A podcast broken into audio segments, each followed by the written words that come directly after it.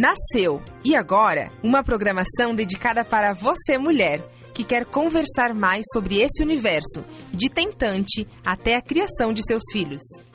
Boa noite, seja bem-vinda ao projeto Nasceu e Agora. Eu sou a Aladine, mãe da Ana Cecília, e a Bruna, mãe da Esther, não pôde estar conosco.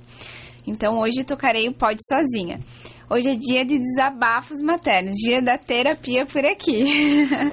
Toda mulher precisa desabafar, mas uma mulher e mãe deve desabafar. Afinal, a vida após os filhos muda tudo mesmo. A nossa convidada de hoje é a voz das nossas vinhetas do podcast, Priscila Bedin. Ela é mãe de cinco filhos e tem muita história para compartilhar conosco. Seja bem-vinda, Pri. Boa noite, pessoal. Boa noite, mulheres. Muito obrigada. Um prazer estar aqui, Aladine. Nós que agradecemos ter aceito o nosso convite para desabafar, para contar como que foi né, essa longa história aí com os cinco filhos, é, contar um pouquinho da tua história como mulher também, como que foi essa trajetória. E a pergunta que não quer calar, né? Como que foi para ti aí o positivo, né? O primeiro positivo, porque são, foram cinco positivos, né? Cinco Como positivos. que foi o primeiro positivo? E eu tenho minha colinha aqui, gente, porque eu me confundo com os nomes. Então, com a, o primeiro positivo que foi a, Valen, a Valentina Antonella. Como que foi esse primeiro positivo que foi na adolescência, né? Então, vamos lá. Sim, eu fui mãe aos 16 anos, né? Eu engravidei antes de fazer 16. Uhum. E, na verdade, para mim foi um susto. Eu sempre falo que aos 16 anos, aos 15 anos, ninguém sonha em ser mãe, construir uma família. Tu tá sonhando com aos 18, 20. E, e aquilo para mim foi um baque. Eu lembro que eu chorei de tristeza mesmo. Quando uhum. eu vi o positivo, inclusive, no, no, teste de farmácia, né? Quando eu vi te no teste de farmácia, eu chorei demais. E aí a gente foi, então, fazer o, o, o, exame de sangue para ver. E no exame de sangue deu negativo. Hum. Tanto que a primeira gravidez eu quase perdi também. Hum. Porque deu negativo, então, uhum. no exame de sangue. E aí eu fiquei feliz. Na verdade, foi ao contrário, né? O uhum. Adriano ficou feliz na primeira e eu fiquei triste. E no exame de sangue ele ficou triste e eu fiquei feliz. Uhum. Então, e eu trabalhava de doméstica, então, é, naquela época já existia máquina que fazia tudo, mas a da minha patroa não era de fazer tudo. Uhum. Então eu erguia, né, erguia móvel, arrastava, erguia balde e tudo mais. Fazia aquele serviço pesado. E como tinha dado negativo, uhum. eu continuei nesse pesado, pesado, até que eu comecei a. Daí eu descobri então que realmente estava grávida, porque eu comecei a passar muito mal na escola. Uhum. E aí eu fui no, no, médico, enfim, que numa ultrassom, eu sempre falo que o nosso, eu vi o feijãozinho na, na tela batendo o coração, né? Uhum. é só aquele desenho assim. E aí que eu descobri que estava grávida. E logo depois, então, que eu realmente descobri que estava grávida, eu chorei demais mesmo. Uhum. E aí eu logo quase perdi ela, então. Nossa. Isso. Mas aconteceu algum acidente ou foi? Eu acho que era mesmo por conta de esforço e tal. Foi ah. é, desloca... descolamento da placenta, né? Uhum. A placenta baixou e aí eu quase perdi ela. Eu precisei ficar, eu lembro assim, duas semanas, literalmente com a perninha pro ar, literalmente deitada. É do lado esquerdo que fica sempre? Hum, é, acho que é, né? Sim. Exatamente. Do ladinho esquerdo, com a perninha pro ar, 15 dias, sem fazer nada mesmo. E depois eu ainda passei até os seis meses ali em repouso, fazendo o mínimo de esforço possível, porque a placenta ela subiu um pouquinho depois, então. Uhum. Mas eu quase perdi ela.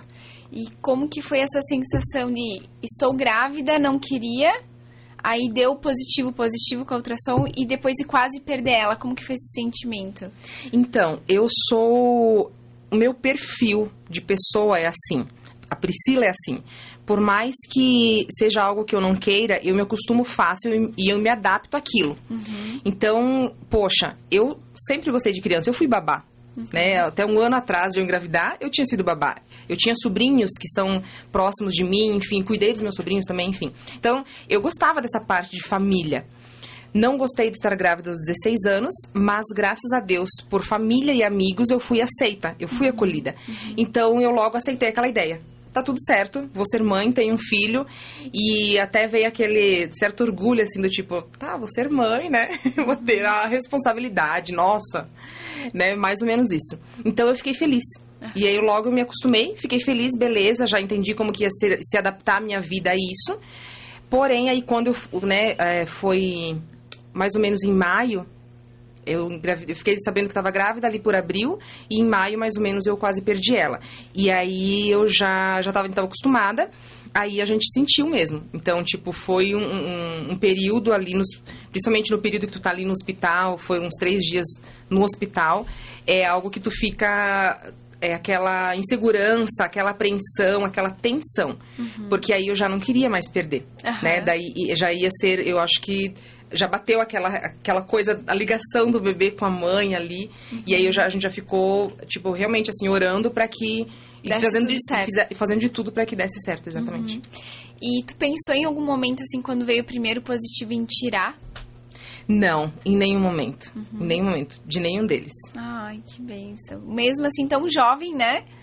Isso. sentimento, você falou, não, não queria, mas ok, né? É, eu acho que é porque Bom. naquela época, né, há 15 anos atrás, não se falava muito nisso. Uhum. Então, era como se não existisse, não existisse essa opção. Uhum. E, então, simples. Como eu falei, assim, é aquela questão de responsabilidade que foi ensinado. Então, fez, assume a responsabilidade de qualquer coisa. Sim. Inclusive de uma gravidez.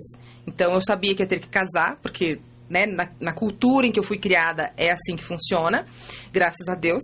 Então eu já sabia que ia ter que casar, eu já sabia que, ter uma, que ia ter que ter uma família e, e foi isso. E como que foi pro Adriano? Pro Bedin, né?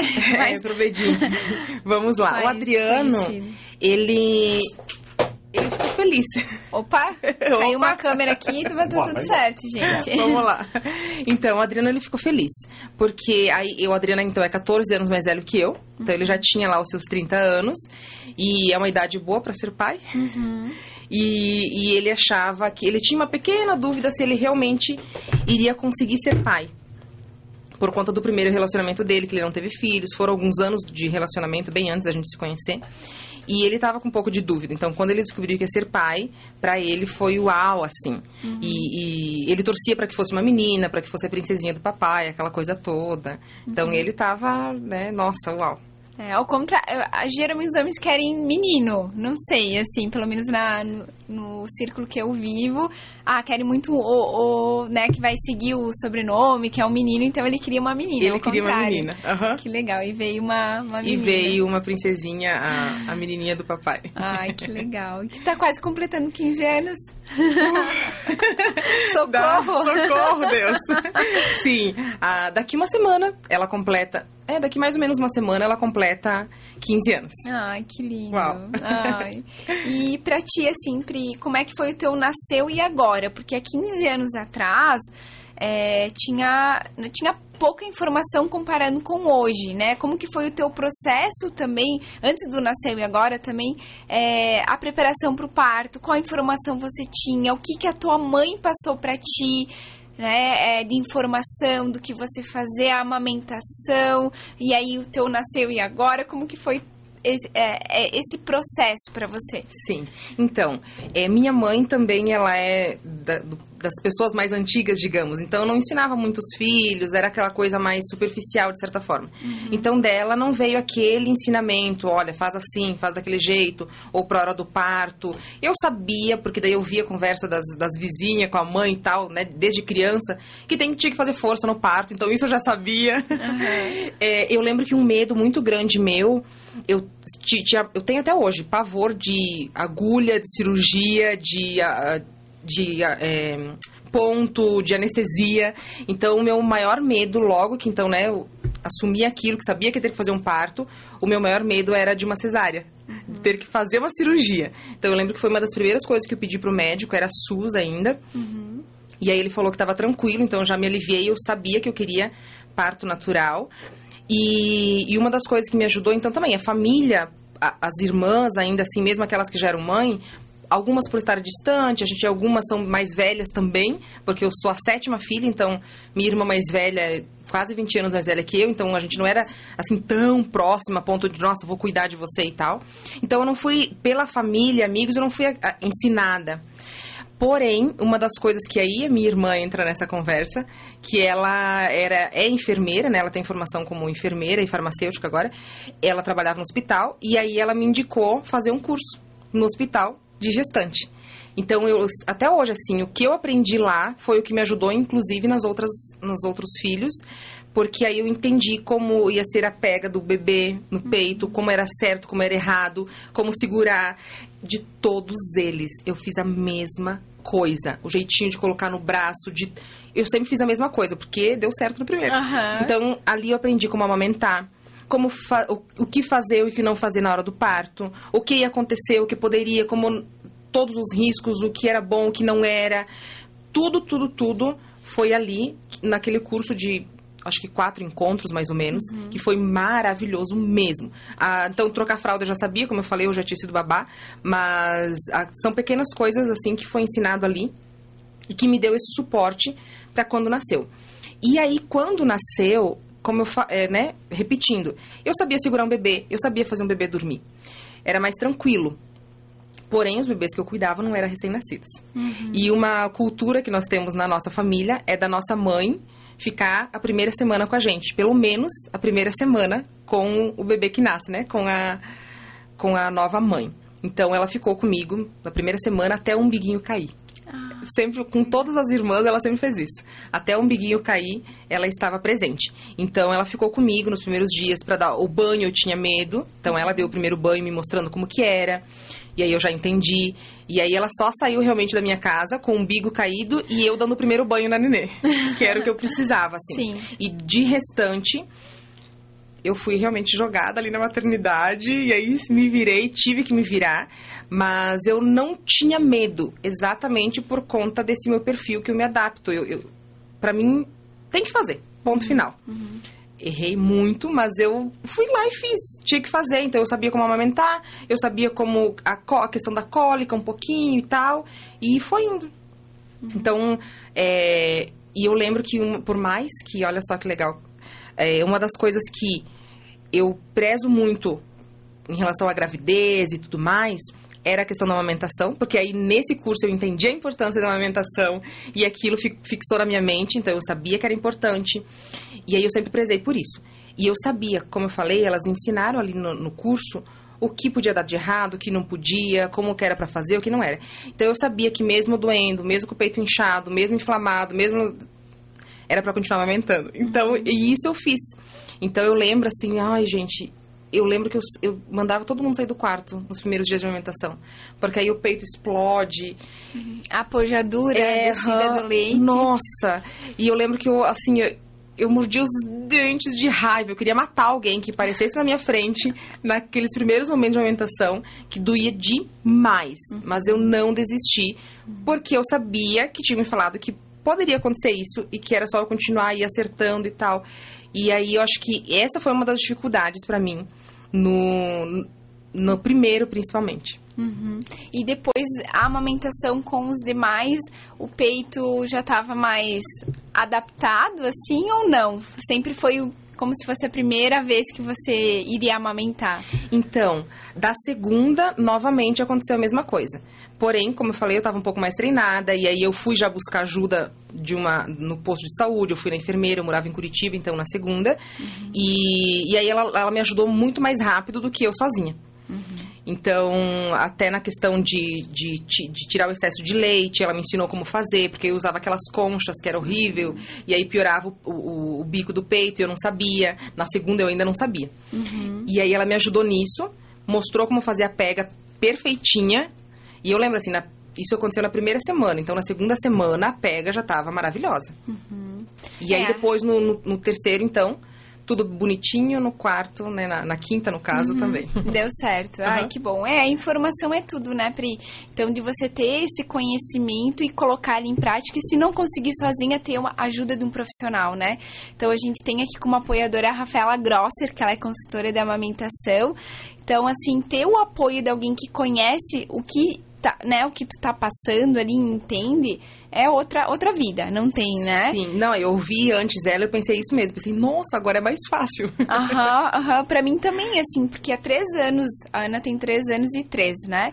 é, mesmo naquela época ainda faltava muita informação. Também foi aquela coisa, eu sei que vai doer, tem que persistir, vai dar certo, né? isso. né? Então, é, é muito isso também a amamentação. E infelizmente a gente vê as fotos das mães amamentando, mas é depois que passou aquele, aquela, aquela semana do perrengue, primeira, segunda ou um mês, né? Uhum. Depende de cada mulher. Então, é muito importante falar isso. É, que dá certo, mas precisa também de informação e ajuda, isso, né? Isso mesmo. E os partos, Pri, foram quatro partos. Me conta como que foram, assim, o primeiro, o segundo, o terceiro, o quarto parto. Para esse primeiro parto, esse curso te ajudou bastante, então? Que você fez aqui em Concórdia, né? É, qual que foi a tua preparação psicológica, física? Se você fez alguma coisa diferente? Como que foi? Como que foi pro Bedim também? Tô, todo Todos... esse universo, uhum. né, novo aí para ele. Então, do primeiro parto, como eu falei, então eu sabia o que ia ter o que eu precisaria fazer. Então eu sabia a questão da respiração, do que elas falaram ali. E há 15 anos atrás, então no primeiro, no, no primeiro nascimento, no primeiro parto, o Adriano não participou. Uhum. Porque naquela época o pai já podia participar, porém tinha que assinar um termo antes, alguma coisa assim. E eu lembro que a gente esqueceu disso ou a gente não sabia, algo assim. Uhum. E aí ele não pôde participar. Então eu fiz sozinha o, né, o parto. É, foi fácil, eu sempre tive uma boa dilatação, poucas horas de aquela dor intensa, foi sempre poucas horas. É, eu eu sempre falo, por isso que eu falei assim, ó, esses cursos, esse curso para mim foi o máximo mesmo, porque eu entendi a hora. Eu lembro que um dia antes a gente estava andando, caminhando na rua, fazendo umas compras. E, e, eu com o barrigão, dezembro, aquele pé inchado, assim, calor. E eu lembro que eu senti uma pontada atrás nas costas. E eu falei pra Adriana, amanhã ela nasce. não sei, porque parece que a gente, a gente entende, a gente já conhece o corpo, já sabe o que é normal e o que não é normal sentir. Já tá ali na hora. E realmente no outro dia, então, começou, né, as dores e tal. E foi parto natural, porém teve corte, porém eu tive que ficar naquela cama horrívelzinha. Eu nunca lembro o nome. posição litotômica. É, nessa posição a episiotomia. Aí, não sei como que são esses nomes, gente, até uhum, hoje. Mas pode ir falando que eu traduzo. Isso mesmo. Então foi exatamente assim. Mas foi tranquilo também. E como eu falei, poucas horas de dor, poucas vezes que eu tive que fazer aquela força. Sempre muito tranquilo os uhum. partos. E, e aí, mas essa parte já tinha sido ensinada, mas algumas coisas são diferentes realmente do que era hoje. Não era um parto humanizado. Então, eu lembro que eu vi ela, eles me mostraram ela, mas já levaram. Eu sei que eu não fui a primeira pessoa a pegar ela. Acho que a primeira pessoa, então, foi o Adriano. E depois ela veio para mim, para eu amamentar. Eu amamentei ela já no quarto. Então, não foi aquela, aquilo, aquele humanizado como já aconteceu, então, com os outros. Uhum. E, mas ainda assim, foi maravilhoso eu, né, eu acho que foi maravilhoso por conta do, da primeira, por conta da idade também. E eu lembro que por conta, então, de remédios, enfim, de soro ali, eu tive ela eu lembro que eu, eu acordei ali no corredor um pouco, então eu dei aquela desmaiadinha, aquela dormidinha, sabe? O que me fez não ter aquele contato com ela logo no primeiro momento. Então foi isso, foi fácil também. Já a segunda, a gente estava em Curitiba. Hum. Curitiba tem um bônus muito grande que é o cuidado com a gestante e com o idoso. Mas a gestante, eles cuidam assim, olha, é como rainhas. Eles Há cuidam muito anos bem. atrás, Pri? Há 11 anos. 11 anos. É, a Betina vai fazer 12 em março, então foi mais ou menos nessa época. Uhum. E detalhe, Betina, eu descobri que estava grávida com 4 meses. Porque Nossa. aí aconteceu algo que talvez depois a gente fala, né? Mas eu tava, eu engravidei dela no processo de quase saindo ali da depressão. Então eu já tava, eu tinha engordado bastante, então eu não senti o aumento, do peso, o aumento do seio, porque eu já tava maiorzinha. Uhum. E, e eu lembro que ela chutou.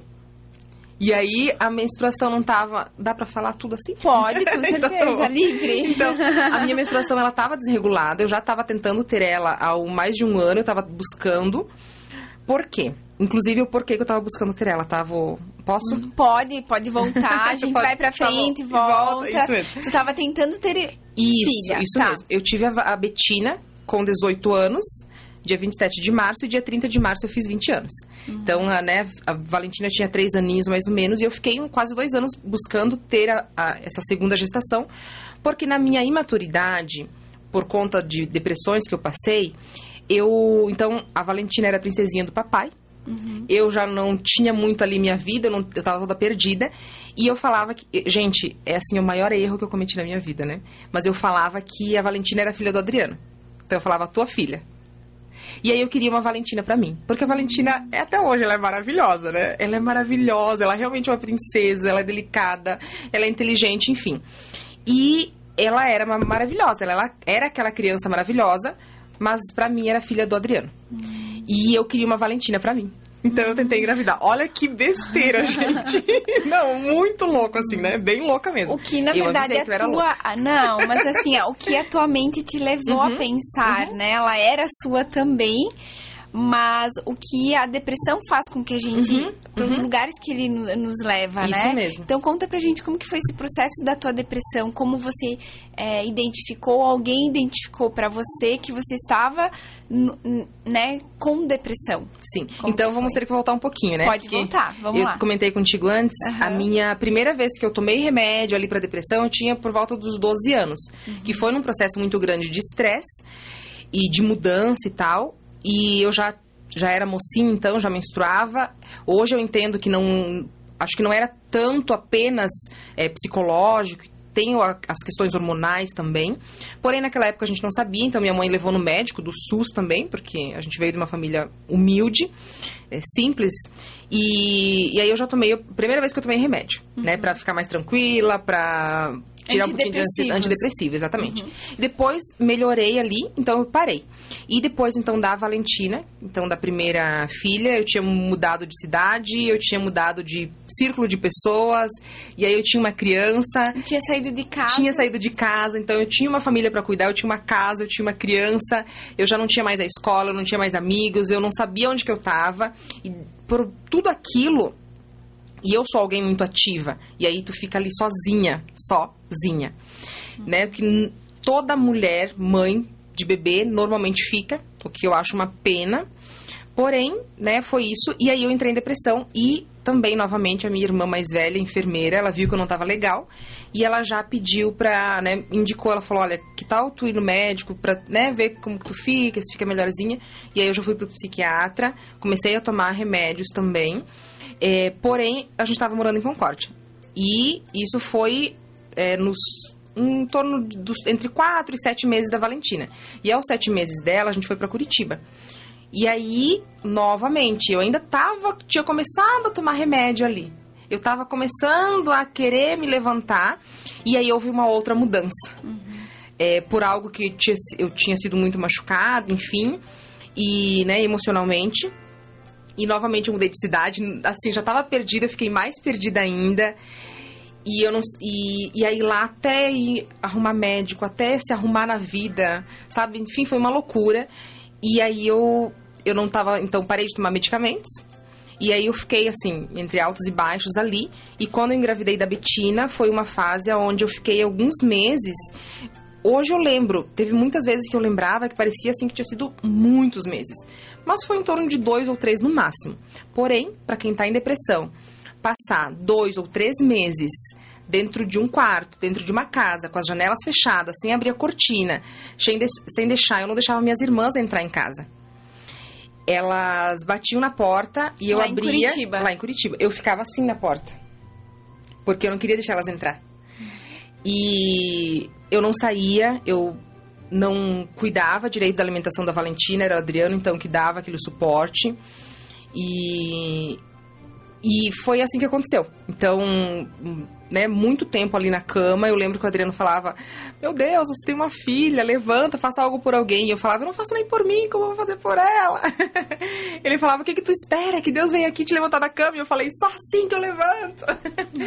Sabe, foi bem terrível, assim, né? Hoje eu falo rindo, né? Mas foi terrível. Sim, conta. Imagina, é... né? Só de você contando aqui já e imaginando, uhum. né? E, e você já estava grávida, então, ali da Betina, e passou dois, três meses. Isso, nesse período, nesse período de dois, três meses foi que eu engravidei dela. Ah, tá. Mas daí então, você não sabia. E daí eu não sabia. Ah, e aí, tá. como eu falei, e aí a minha menstruação, ela não tava eh, em dia. Ela uhum. realmente falhava, né? Uhum. Muito e por conta do teu emocional. Muito por conta do meu emocional, acredito uhum. que sim. Uhum. E uh, nesse período, então, também, eu, tipo, nem tava muito ligando para mim mesmo. Eu lembro que veio, sabe aquele borrãozinho e tal, mas eu, aquela pessoa meio, né, tava louca no sentido de de não estar bem mesmo. Uhum. Eu achei que era menstruação e tal. E beleza. Então, como eu falei, eu já tinha engordado, então o peso, o peito mais inchado, também eu acreditava que era por conta só do peso, enfim. E a, aí, como eu falei, a, ela chutou. Simplesmente uma noite, eu, eu tava realmente gordinha, então a barriga não era, não era uma barriga de gravidez. Eu senti um chute. E aí eu comentei com o Adriano. Falei, amor, eu senti o chute de um bebê. E ele falou, meu Deus, que louca, enfim, né? Ele falou, enfim. E aí eu, eu deixei, esperei mais uns dias e aí realmente eu comecei a passar mal. Eu não lembro direito como que foi, mas enfim, que. Mentira, eu quis tirar dúvida. Que eu uhum. falei, amor, eu tô grávida. Aí eu não quis fazer teste de farmácia, a gente foi direto fazer ultrassom. Porque eu falei, se eu tô grávida, se ela chutou, eu já tô de uns três meses, no mínimo. Sim. E aí eu insisti com ele e a gente foi direto num ultrassom particular. E aí eu já tava, então, de cinco meses. Nossa, então, é, é, foi uma gravidez, eu sempre falo que foi a gravidez mais curta, porque eu realmente aproveitei quatro meses. Uhum. Eu lembro até hoje, assim, eu pensei. Ah! Eu liguei pra minha irmã e falei: Olha, eu tô grávida de, uma, de uns três meses. E aí, no ônibus, voltando para casa, eu fiz as contas. Não, é em março. Eu só tô grávida, tô já de cinco, já são mais quatro meses.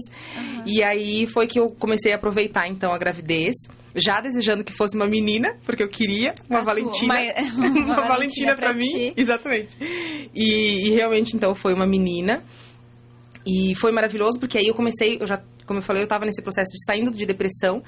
Foi ali, aos 19 anos, mais ou menos nessa fase, foi setembro, setembro, outubro eu consegui já dar aquele up e aí eu fui atrás de uma psicóloga, então eu comecei a fazer terapia na gravidez mesmo.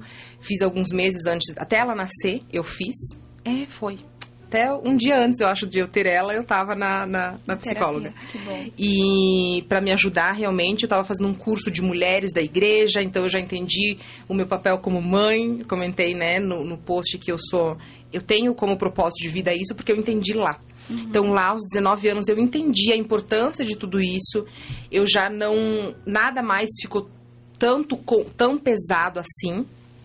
E, e o parto, então, foi maravilhoso daí. Porque lá em Curitiba, como eu falei, eles cuidam muito disso. Tinha também lá um pequeno curso de, de gestante, eu fiz novamente, não era como aqui. Uhum. O curso de lá não era tão bom quanto esse. Olha só. Mas ainda assim, uhum.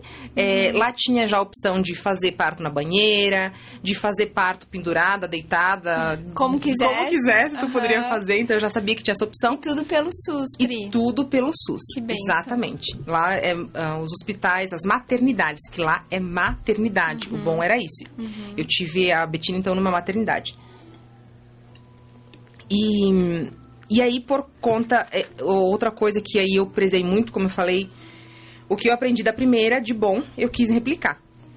E eu lembro que eu, eu orava, eu pedia a Deus. A única coisa que eu pedia era que o parto fosse parecido. Então, Valentina nasceu a uma hora da tarde e eu gostei que foi ali nesse horário do dia. E eu disse, Deus, eu, por favor, que ela nasça no, no de dia, por toda a rotina, assim, foi tão bom.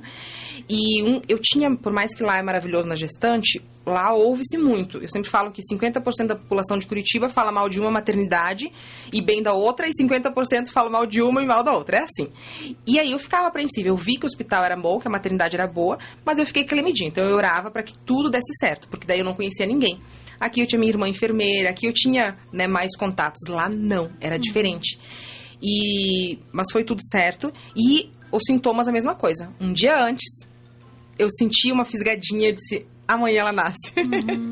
e aí no outro dia os mesmos sintomas, as, as mesmas dores uhum. as que dores eu senti das contrações, das contrações é, mais ou menos o mesmo período de tempo, de dor. De, cheguei lá, eu já estava com sete de, dilata, de dilatação já fui, foi rápido já pro quarto. E o Bedinho com você? Aí o Bedinho acompanhou, que porque bom. já podia, né? Então lá não precisava de assinatura nem nada, era, obri era obrigatório.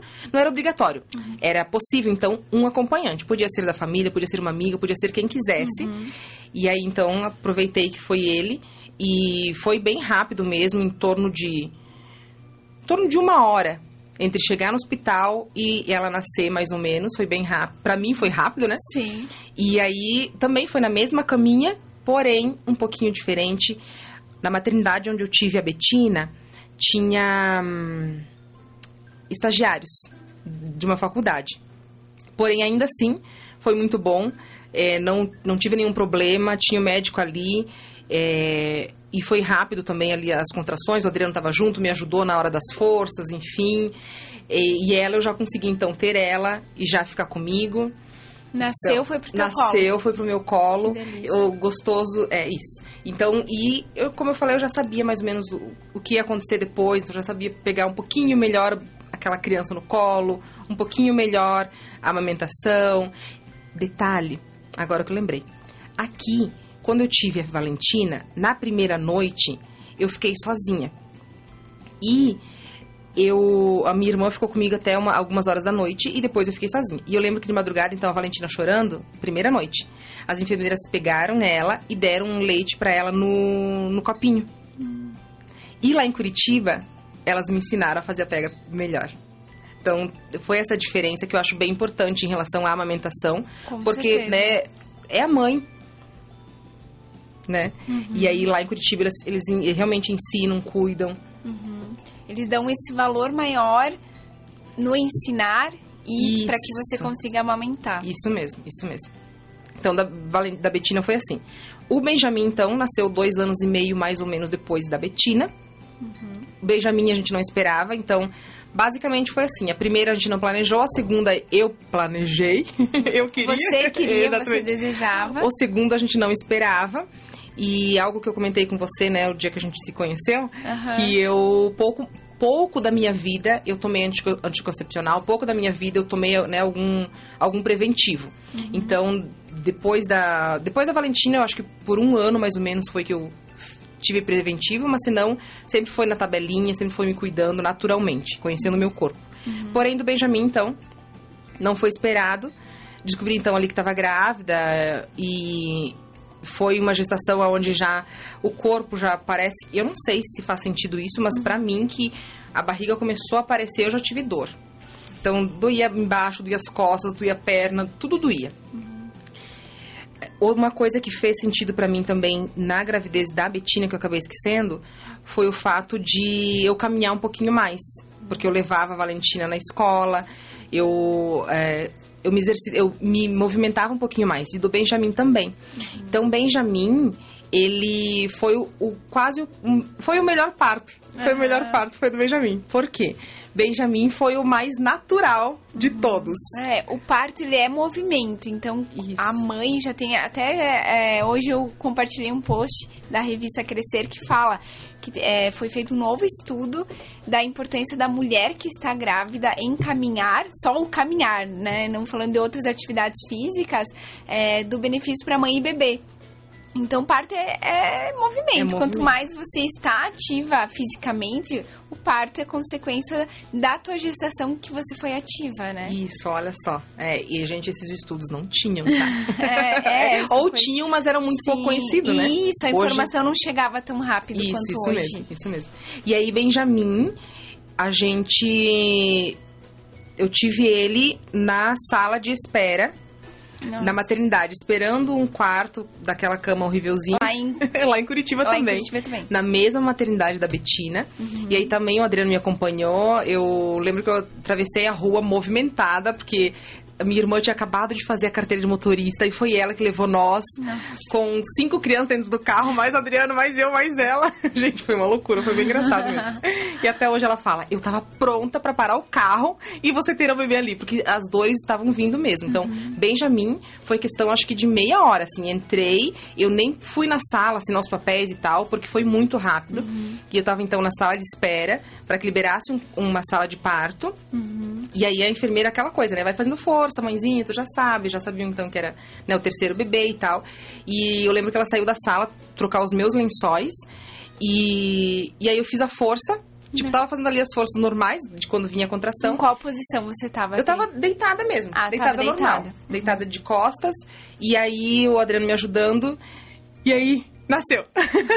Eu, o Adriano chamou a enfermeira correndo, que já tava com a cabeça pra fora, já tirou o Benjamin. Então foi o parto, você fala que esse foi o parto que eu e o Adriano tivemos sozinhos, né? Porque tava só eu e ele ali na sala. E aí Benjamin nasceu. Até hoje ele é o mais ansioso. Ele nasceu assim apressado.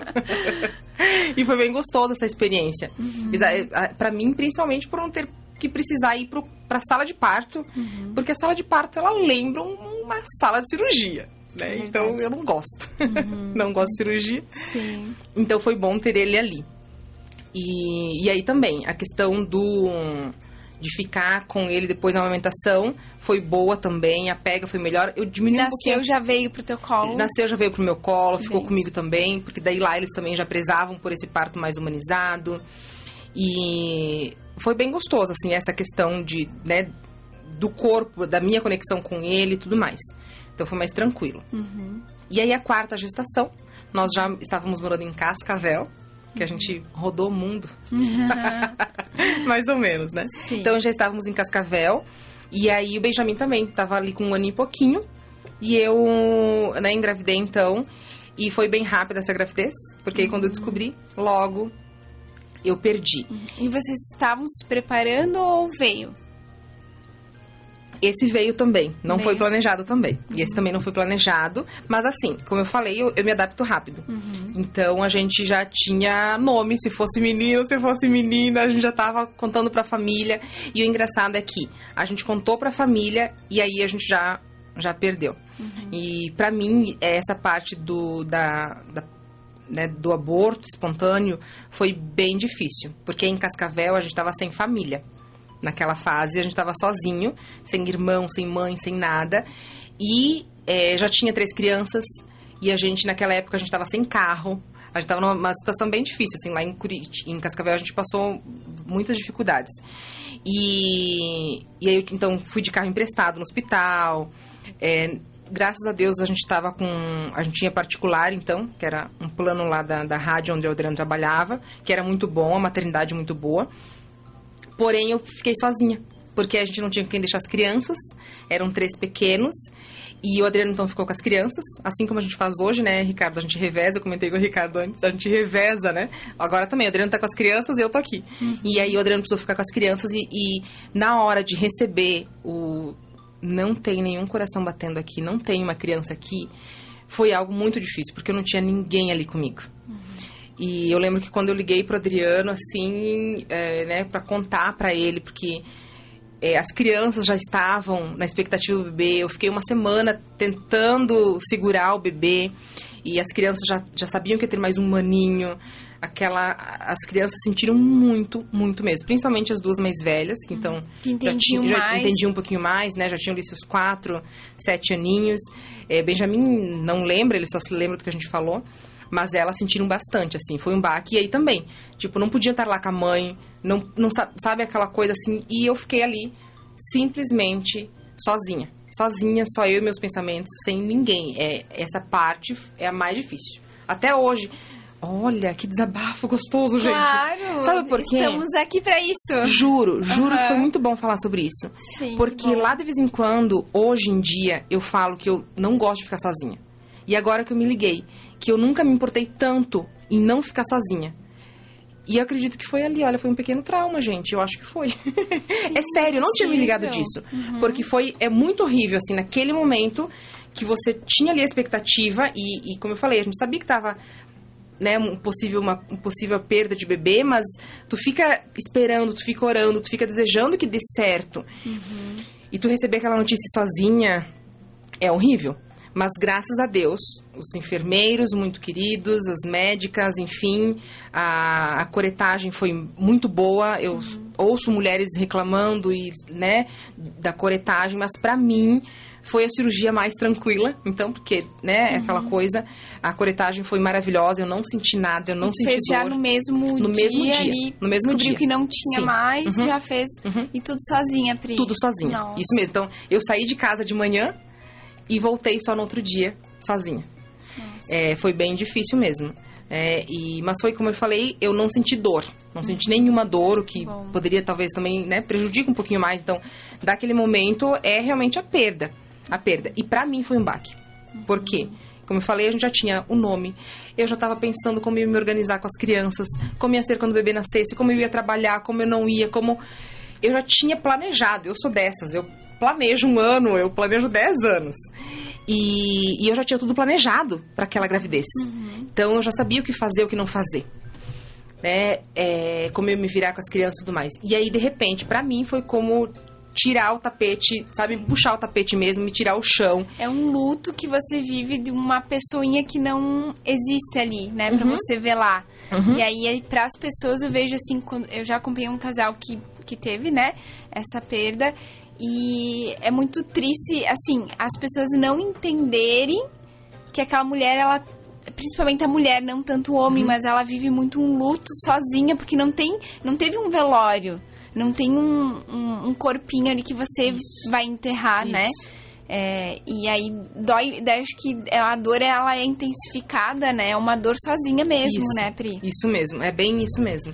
E, e é como eu falei, assim, a gente não vê, a gente não pegou, a gente, né, só sentiu ali. Então, pra mim, aquele momento foi bem terrível. Por conta disso, assim, me tirou o chão total. É, minha mãe ficou comigo uns dias, então. Minha irmã também, a primeira coisa que ela fez... é, ela morava, então, em Curitiba, com um bebê pequeno. Mas ela, não, eu vou pra ir ficar contigo um pouco. E detalhe, né, Pra tu ver como são os impactos emocionais na vida. Por mais que eu senti tudo isso, no momento, quando eu contei pra minha irmã como foi, porque então naquela época era só por telefone, né? Eu, eu não tinha WhatsApp, já existia WhatsApp, mas eu não tinha. E mas contando pra ela, era uma sensação estranha que eu tinha que me segurar pra não rir. Toda vez que eu falava do bebê naqueles primeiros dias, eu tinha que me segurar pra não rir, mas era, acho que uma risada de nervoso mesmo. Eu não chorei. Eu senti todo, tudo isso, mas eu não consegui chorar.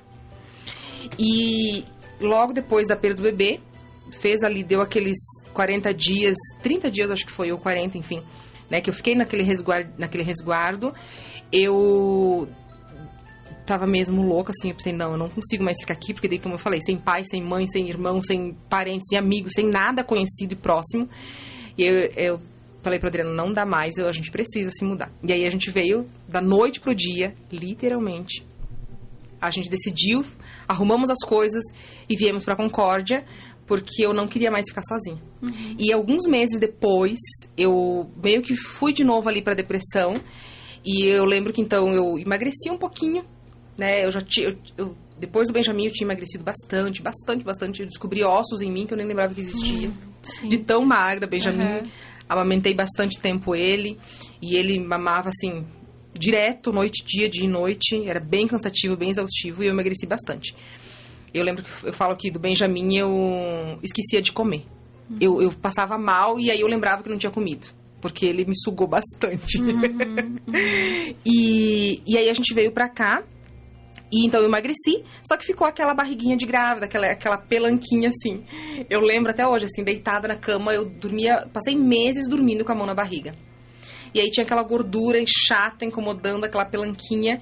E eu falava pro Adriano, ai, eu pensava assim, gente, eu queria fazer cirurgia pra tirar essa pelanca, mas só que eu não quero cirurgia, porque eu lembrava do bebê, então era tudo aquilo. E aí, ali nesse processo foi que eu comecei a chorar. Depois de alguns meses da perda, foi que eu comecei a sentir a dor de ter perdido, literalmente. Foi ali que eu comecei a chorar, foi ali que eu comecei a sentir a falta realmente do bebê. Olha que, que loucura que é, né? viver o luto O nesse luto. momento. Uhum, exatamente. Porque é o luto de todo um sonho. Você já se programou, que nem tu falou assim, eu me programo pra um 10 anos, né?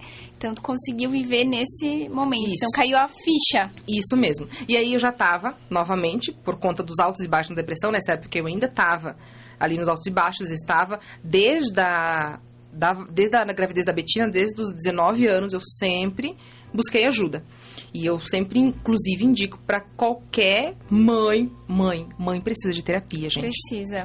É. Ou precisa É, de uma e amiga muito boa pra conseguir desabafar. É, é item de enxoval. Terapia é uma melhor amiga que seja mãe, né? Exatamente, exatamente. Porque desde lá eu sempre busquei, então. E eu tava nesse processo aqui também. Então, a, quando eu vivi o luto, eu tinha alguém pra me orientar. Bom. E ali eu entendi que, né, a- como era esse bebê, enfim, até hoje todo mundo da família, nós e as crianças, a gente acha que ia ser um menino. Uhum. e hoje a gente brinca, eu brinco que Deus quis ficar com ele porque a gente tinha escolhido o nome de Vitorino se fosse menino. Uhum. Aí ele disse: não, com esse nome vai sofrer na escola, fica comigo. hoje sim, eu brinco, né? Sim. Mas a gente ama demais, a gente, a gente sonha, a gente deseja, a gente imagina o dia que a gente vai reencontrar e abraçar essa criança. Uhum. É, né, nós e as meninas principalmente, a gente a gente consegue sentir isso. Tipo, a gente, lá de vez em quando, lá em casa, as crianças falam, e aí elas querem saber como foi. E é muito gostoso isso, Aladine. É, é, eu acho que isso é uma das coisas que mais. É incrível. Que eu, e aí que eu amo maternidade, que aí que eu amo família. Por, sabe isso? As crianças, elas, elas sabem que um dia elas vão encontrar a irmã ou o irmão. Que a gente acha que é um irmão. Uhum. sabe? E abraçar essa criança. Isso é, é o mais gostoso. Ai, meu coração, gente. Então veio a Fiorella. Aí, né? eis a Fiorella. Que é um. Gente, eu conheci ela pessoalmente. é, ela é totalmente esmagável. é um doce de menina. Ela, o Adriano fala que você não é daqui. é. Ela é. Fiorella, então, o que aconteceu? Logo depois que eu perdi o bebê, eu fiquei realmente apreensiva. Eu ficava muito com medo de engravidar, realmente. Uhum. Mas passado esse período, acredito que então passou esse período de luto, passou ali um pouco mais de um ano eu comecei a ter vontade novamente de ter um bebê, é, de ter mais filhos. Benjamin estava ali com seus dois aninhos e eu pensava assim: bom, é, pela situação da vida, do casamento, das finanças, eu pensava, gente, eu quero ter bebê daqui uns 15 anos, ou quando o Benjamin tiver 15 anos. Uhum. Porque aí os já vão estar crescidos. E aí eu quero ter mais dois filhos, né? Eu já te expliquei o porquê, porque do mais duas crianças. Eu pensava assim, um, eu, a gente teve a segunda, também por não querer ter um filho só. Porque a gente acha que ter um filho só tu dá toda atenção e é natural. Eu entendo que não é egoísmo, mas não tem como o pai não dar atenção pro filho. Só tem um. Vai fazer o quê? Vai ignorar? Não tem como. E aí a gente achava que poderia ser um filho egoísta, enfim, a gente quis mais filhos. E aí eu pensava, bom, 15 anos, né? O Benjamin com 15 já não vai mais brincar. Pra essa criança não ficar filho único, eu vou ter dois. Mas daqui uns 10 anos, enfim, aquela coisa toda. Uhum. Pensando lá, bem lá na frente. Bem lá na frente, isso mesmo. E, porém, aí tem a questão de que a Adriana é 14 anos mais velho que eu. Então, hoje eu tenho 31, eu tive a Fiorella, então, com 27. E aí, a gente, né, o Adriano, então, já tava ali nos seus 40, é, ele já tava chegando nos 40, ou já tava com 40, e a gente conversava. Pro Adriano não era uma coisa que ele queria, assim, nossa, eu quero mais um filho, mas eu acabei convencendo ele. Eu lembro que nas brincadeiras, nas conversas, ele tirava sarro de mim. Todo mundo sempre. Depois do terceiro, todo mundo faz fazia piada com a gente. Até hoje fazem, né? Uhum. E aí eu lembro que o Adriano falava assim: Ah, Priscila quer ter mais um, a Priscila quer ter mais um. E aí eu comecei a falar para ele que se ele não quisesse, eu teria de outro. Porque aí a intenção seria adotar. Que até hoje Sim. eu penso em adotar, né? Olha. E, e aí eu comecei a falar assim com ele. Até que um dia eu me cansei. E eu falei para ele: Olha, é seguinte Daqui uns dias a gente vai viajar com casais. Toda vez que a gente tá com casais, entra a questão de filhos, aí eles pedem se a gente quer ter mais ou não. Eu quero, você não quer. Só que eu tô cansada de você fazer piadinha, de todo mundo fazer piadinha e você falar que eu quero. Uhum. Eu quero realmente. Porém, eu lembro até hoje, assim, a gente deitado na cama, eu falei, uhum. porém, se você realmente não quer, fala agora que o encerrou. espera sempre. Isso, mas uhum. encerrou o assunto. Eu falei, Sim. porque daí eu não quero ficar nessa expectativa. Ele falou, não, se der, a gente tem e tal. Beleza. Então a gente já tinha decidido, então, que realmente então eram os dois. E ele começou a falar que eram os dois. Logo após essa viagem, foi em julho, a gente viajou com um casal de amigos e a gente comentando, eles são eram casais um pouco mais velho, mais mais velho não, gente, eles eram da idade do Adriano no caso. Uhum. Mas que tinham filhos, né? Sim, mais, mais velhos que, que os nossos uhum, e tal. Sim. E eles comentaram, olha, né, principalmente eu, eu lembro do Juliano falar assim, é, que ele para brincar com o menino de 8 anos dele, já era, não era aquela, aquele vigor todo e tudo mais. E aí eu olhei pro Adriano, então o Adriano já com 40, eu fiz as contas e pensei, meu Deus, daqui 10 anos vai ser muito pro Adriano. Dois filhos, né? E a gente se olhou, a gente voltou para casa, conversou e tal. Vamos ter, vamos ter. Uhum. Então a Fiorella foi a mais planejada de todas. Uhum. Foi Fiorella Augusta. E aí a gente ficou, então, agosto, setembro, agosto inteiro tentando, então, né? A gente uhum. ficou trabalhando para isso. Se dedicando. Se dedicando a isso.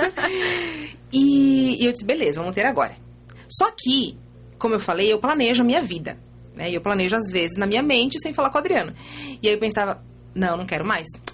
não quero, porque eu planejei daqui 10 anos, vai ser daqui 10 anos, não quero mais, só que eu não falei nada para ele. Então, setembro. ele achava ele que. Achava, setembro eu me segurei, setembro eu me controlei, porque eu conheço meu corpo. Uhum.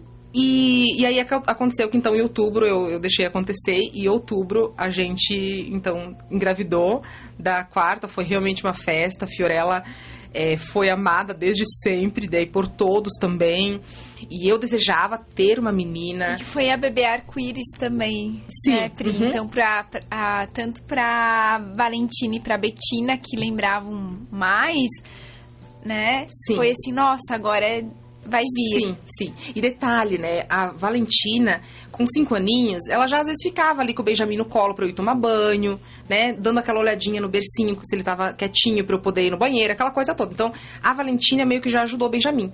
Betina Mafalda, quando eu perdi o bebê, ela já tinha esperança de poder me ajudar com esse bebê. Ah. E que ela não pôde. Então, quando veio Fiorella, ela já tava, ela sabia que ela ia poder ajudar. Porque aí, né, na família acontece isso. Ali em casa, pelo menos, né? Uhum. A gente, né, eu aprendi a fazer isso, a fazer com que, não naquela ajuda no sentido de ter que cuidar do irmão, uhum. mas fazer eles participar. E isso eu aprendi na segunda gestação, uhum. né? De fazer participar, olha, pega a tua linha pra mamãe, para que eles não se sintam também abandonados, os mais velhos. Sim. Então eu fazia isso. Né? Pega a tua linha pra mamãe, pega, né, pra auxiliar, estar ali junto, ficar junto é, daquele momento, entender que é um momento de todos, digamos uhum, assim. Que ela faz parte isso, também. Isso mesmo. E aí eu desejava muito ter uma menina. Daí eu queria ter mais uma menina. E aí veio a Fiorella Augusta. É, eu sempre falo que eu sonhei muito assim com ela. Eu, eu escutava os passinhos dela pela casa. Eu, eu, eu me via. É, amamentando ela, eu me via me balançando e dançando com ela na sala, com aquela chuva lá fora, com as, os vidros fechados. Eu, eu, eu vivi aquilo na gravidez pra depois viver. Eu, eu vivi duas vezes. Gente, então eu vou sair daqui querendo mais um. é muito lindo, gostoso, Pri, sim. A Fiorella, ela veio para isso. E detalhe, que aí eu deixo bem claro, não sei se a minha comadre tá me assistindo, mas aproveito para mandar um abraço para Dani, que é uma das minhas comadres. Na época ela ainda não era, né? A gente não tinha convidado ela para ser madrinha, mas eu lembro que ela passava na minha, na minha barriga e falava: Pri, ela vai ser calma e tranquila. Ela vai ser calma e tranquila. Eu lembro que eu falo então que é muito bom para uma mãe escolher muito bem a sua a sua comadre. Tem uma comadre que profetize na sua vida. Amém. Porque essa foi a Dani. Outra coisa que ela falava era: Pri, ela vai ser a cara do Adriano tão lindinha. Eu falava, Dani, duas coisas não dá. Ou ela é a cara do Adriano ou ela é lindinha. que mal. Que Porém, mal. contudo, entretanto, todavia, a Fiorella nasceu a cara do Adriano e linda. Linda, ela é linda, é linda. doce. Eu me falo, é só Deus pra fazer essas coisas. Uhum, uhum. Então, e realmente, Fiorella é, foi, nossa, noites de sono que a gente perdeu com ela, sei lá, dois, três dias, os primeiros. Uhum. No primeiro mês ela já tava no quarto com os Calma irmãos. Calma e tranquila. Calma e tranquila. não dei chupeta. Olha. Pra Fiorella Augusta, não dei chupeta. Eu entendi, convenci o Adriano, né? Que eu sempre convenço. Expliquei para ele, fui pesquisar. Gente, eu sou dessas. É. Aí fui pesquisar por que usar chupeta, por que não usar chupeta. Fiz várias pesquisas, mostrei para eles as, as, pesquisas. E eu disse: eu não quero chupeta, não quero uma madeira. Uhum. E é isso, né? O que eu mais consegui, assim. Sim. E aí eu consegui, sem chupeta, sem mamadeira, realmente só no peito. Uhum. E ela, mesmo assim, olha, tranquila, sabe? Fiorella era daquela que eu, eu lembro que eu. Foi o máximo, porque o nível de maturidade também. Então, eu tive ela com 27, Isso. então a maturidade já tá, tá, tá mais madura. Tu já, tem, já tinha toda a experiência de três, então eu sabia o que fazer, o que não fazer. É, tanto no comportamento de mãe, como né, no cuidado com, com ela mesma. Você estava mais segura de todos, Sim, né? Era, nossa. Era a quinta filha ali, Isso. né? Uhum. E que você já sabia o que fazer. né? Exatamente. Né? E bacana. outra coisa que eu acredito né, nessa questão de segurança, de maturidade, nessa segurança até dos outros. Então, por exemplo, da chupeta, né, eu deixava bem claro. Não quero chupeta. Não vai ganhar nada na boca até tal idade, né? Ah, começou a tomar o suquinho lá aos seis anos, era frutinha natural. Então eu, eu conseguia colocar o meu, me posicionar mesmo em relação a como eu ia cuidar dessa criança. Então, a hora de dormir, a hora de não dormir, como trocar fralda, tudo foi do meu jeito. Uhum. Porque eu sabia o que eu queria e eu sabia defender o que eu queria. Uhum. Que aí é importante, por quê? Porque lá nos 16 anos eu fazia um pouco do que os outros queriam, eu ouvia o que os outros falavam, no sentido de opiniões mesmo, uhum. né? Não era algo só daquele ensinado que faz parte, a gente falou, é uhum. é muito bom a gente aprender com quem sabe e ouvir conselhos também. Porém, claro. tem aqueles pitaquinhos que não são bons, e aí esse pitaco da Fiorella eu não aceitava no sentido de não receber. Uhum. E quando precisava, eu me posicionava e falava: não, não vai ser assim, vai ser dessa forma. Uhum. Então, com a chupeta foi isso que foi, assim, maravilhoso, gente. Uhum. Maravilhoso. Que bom, que bom, Pri. E a questão da amamentação, agora fiquei curiosa. Quanto tempo você amamentou cada, cada um deles? Assim, qual que era a tua... Porque a gente coloca muito metas também na maternidade. Aí eu vou amamentar até tanto tempo. Aí a gente vai colocando aquelas mini metas Sim. pessoais, Sim. né? Como que foi pra ti isso? Sim. Então, da Valentina, então, eu já sabia da importância. Eu já sabia que o ideal era amamentar até os dois anos. Porém, hum, é, eu tive. É, quando a gente foi para Curitiba, eu é, voltei a trabalhar então. Então, quando eu engravidei da Valentina mais velha, eu trabalhava, aí parei de trabalhar por conta de quase perder ela, eu tive que ficar de repouso, então parei de trabalhar. E voltei lá em Curitiba quando ela tinha, então, um aninho, não, ela tinha 10 meses. E aí, por conta do trabalho, o, o, meu horário não era um horário normal, digamos, eu trabalhava, se não me engano, do meio-dia às 8 da noite. E aí chegava em casa às nove, daí chegava cansada. Aí eu já não tinha mais o pique para levantar à noite e amamentar ela. Ela já tomava mamadeira durante o dia, né? Porque não, a gente não sabe de, algumas coisas, enfim, ficava né, na, na, tia que cuidava. E aí já ganhava mamadeira. E aí foi mais fácil. Colocava madeira, sabe? Daí o marido também podia dar mamadeira. Então, ali com uns 10 meses, eu acabei parando de amamentar ela uhum. por conta da rotina mesmo. Uhum. E Fiorella, Fiore, é, desculpa, Betina Mafalda, me lembra são a ordem. São tantas, são tantas, então agora é a Betina. Agora é a Betina, tá? a Ladine fez a colinha, eu falei, faça, porque até eu me atrapalho. E da Betina aconteceu a mesma coisa, eu queria amamentá-la por mais tempo, uhum. eu tinha também uma rotina diferente de horário de trabalho, porém, eu cuidava para que, quando o máximo que eu pudesse, eu aumentasse ela em casa. E aí aconteceu, sem querer, de o Adriano esquecer é, é, um domingo, eu lembro até hoje, assim, eu lembro muito das coisas, gente, uhum. uma memória de elefante. Num domingo, que eu chegava em casa por volta das 10 horas, e ele esqueceu que eu logo ia chegar, e deu uma má pra ela um, por volta das 9, mais ou menos.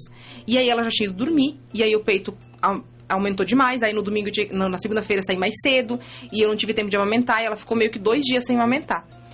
E uma coisa que eu não sabia, que na minha cabeça, então, talvez é, fizesse mal para ela, dar de novo e tal, e aí eu parei.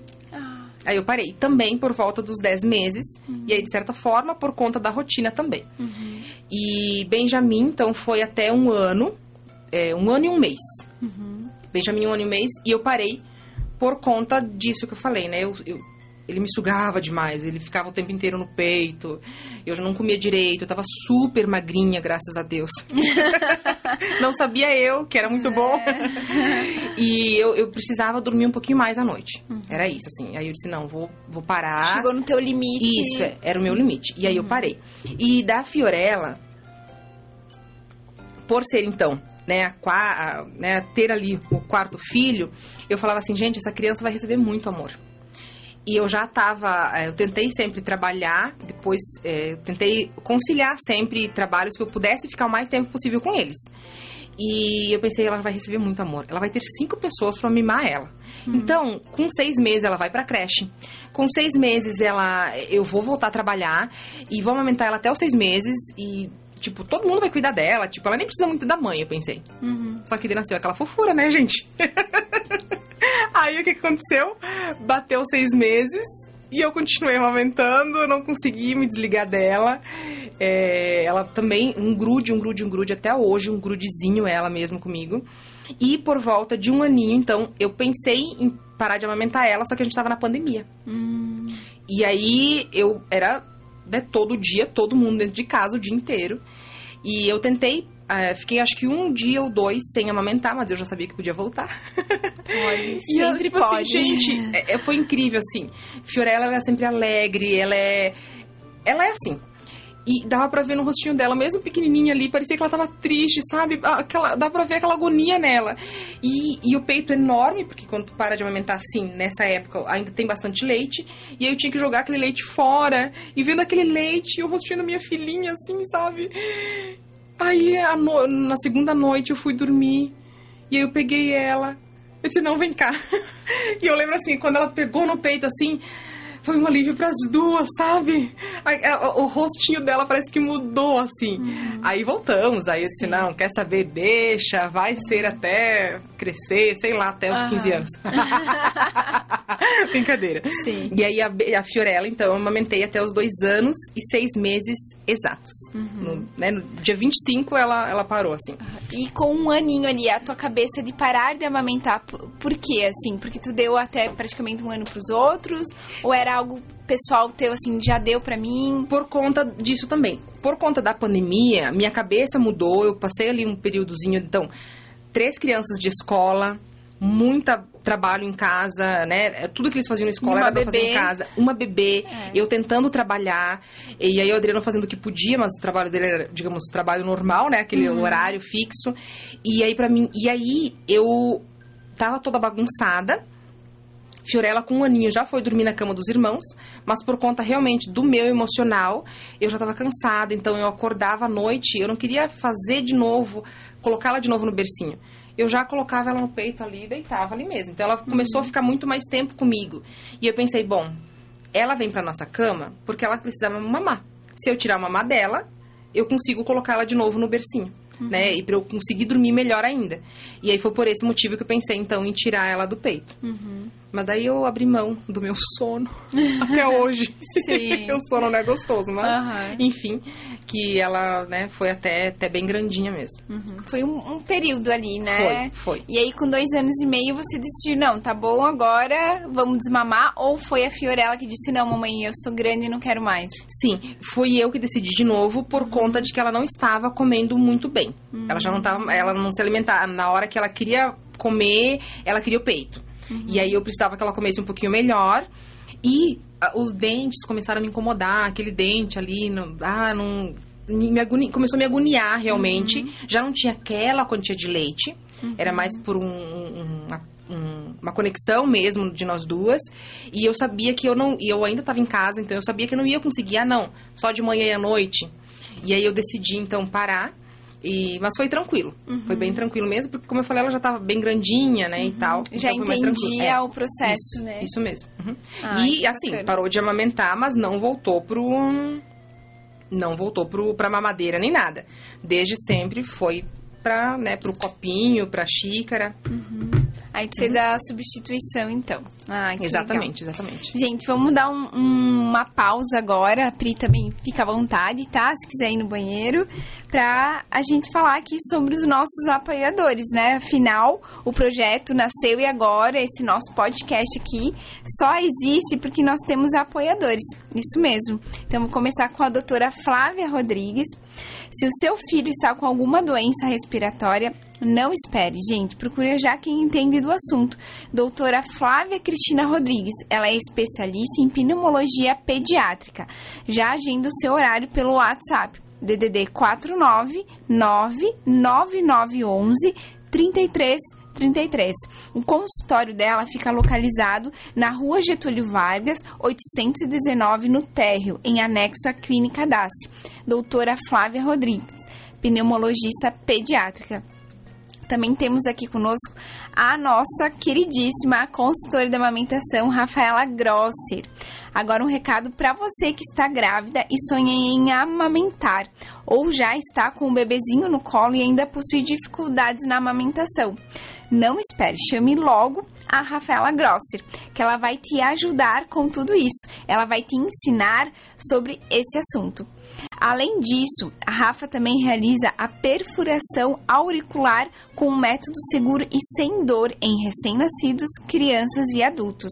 Ela faz também a lobuloplastia, que é aquela correção do furo na orelha em adultos, aquele famoso rasgo. Melhore já a estética da sua orelha com a melhor. Acesse o Insta da Rafa, enfermeira.rafaela e saiba mais. Está conosco também o Instituto Cérebro. Você está buscando um atendimento próximo, especializado e individualizado para o seu filho? Instituto Cérebro é o que você procura. Eles estão preparados para identificar atraso cognitivo, motor e psicológico através de uma equipe multiprofissional especializada na área da saúde e educação, para contribuir no desenvolvimento do seu filho Instituto Cérebro está localizado na rua João Suzin Marim, no bairro Salete, ao lado ali da Brilho Limpeza. A gente já uma visita para conhecer o que há de melhor em Concórdia região. Entre em contato no fone 3444 3466. Está conosco também a Casa Lúdica, gente. Assim, eu brinco com as meninas lá porque eu odeio ir lá, porque eu quero comprar tudo. E quando eu levo a Ana Cecília, a gente fica umas três horas na loja, assim, é difícil tirar ela da loja, né? Porque tem muito brinquedo brinquedo legal e elas também deixam a gente brincar com alguns brinquedos, então é muito bacana. A Casa Lúdica, se você não conhece, gente, vocês precisam conhecer. É uma loja de brinquedos educativos. Então você vai encontrar lá espumados, jogos e desafios, é, materiais pedagógicos, instrumentos musicais, playgrounds e mobiliários.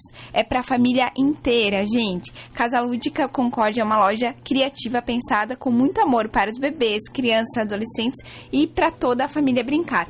Você precisa conhecer a Casa Lúdica Concórdia. A loja fica na Rua Marechal Deodoro, número 449, no centro, ao lado da Igreja Matriz, em frente à praça. Você também pode chamar pelo WhatsApp DDD 49 98435 5305 e fazer o seu pedido. Elas entregam é, os brinquedos na sua casa. Casa Lúdica, juntos por uma infância mais lúdica. Gente, eu amo ir lá, porque assim, ó. É, quem não, não sabe ainda, né? Eu sou doula então eu acompanho muitos partos durante o ano. E aí no ano seguinte eu tô vivendo agora é, o convite dos aniversários dos bebês que estão completando um ano. Então, assim, todo mês tem festa de aniversário e aí eu vou lá na Casa Lúdica, é óbvio, né? E aí tem muita coisa. Aí, claro, eu saio com um brinquedo pra Ana. e um pro aniversariante. Também por causa disso que eu não gosto de ir lá, mas é, é muito gostoso, né? E a gente se realiza também com os filhos, né, Pri? Então, assim, o que, que você já se realizou? Alguma coisa que na tua infância você queria muito e que você se vê assim nos teus filhos, realizando os teus sonhos com os teus filhos. Claro que não é nada naquela obrigação, mas que acontece. Uau, agora você me pegou. Deixa eu pensar.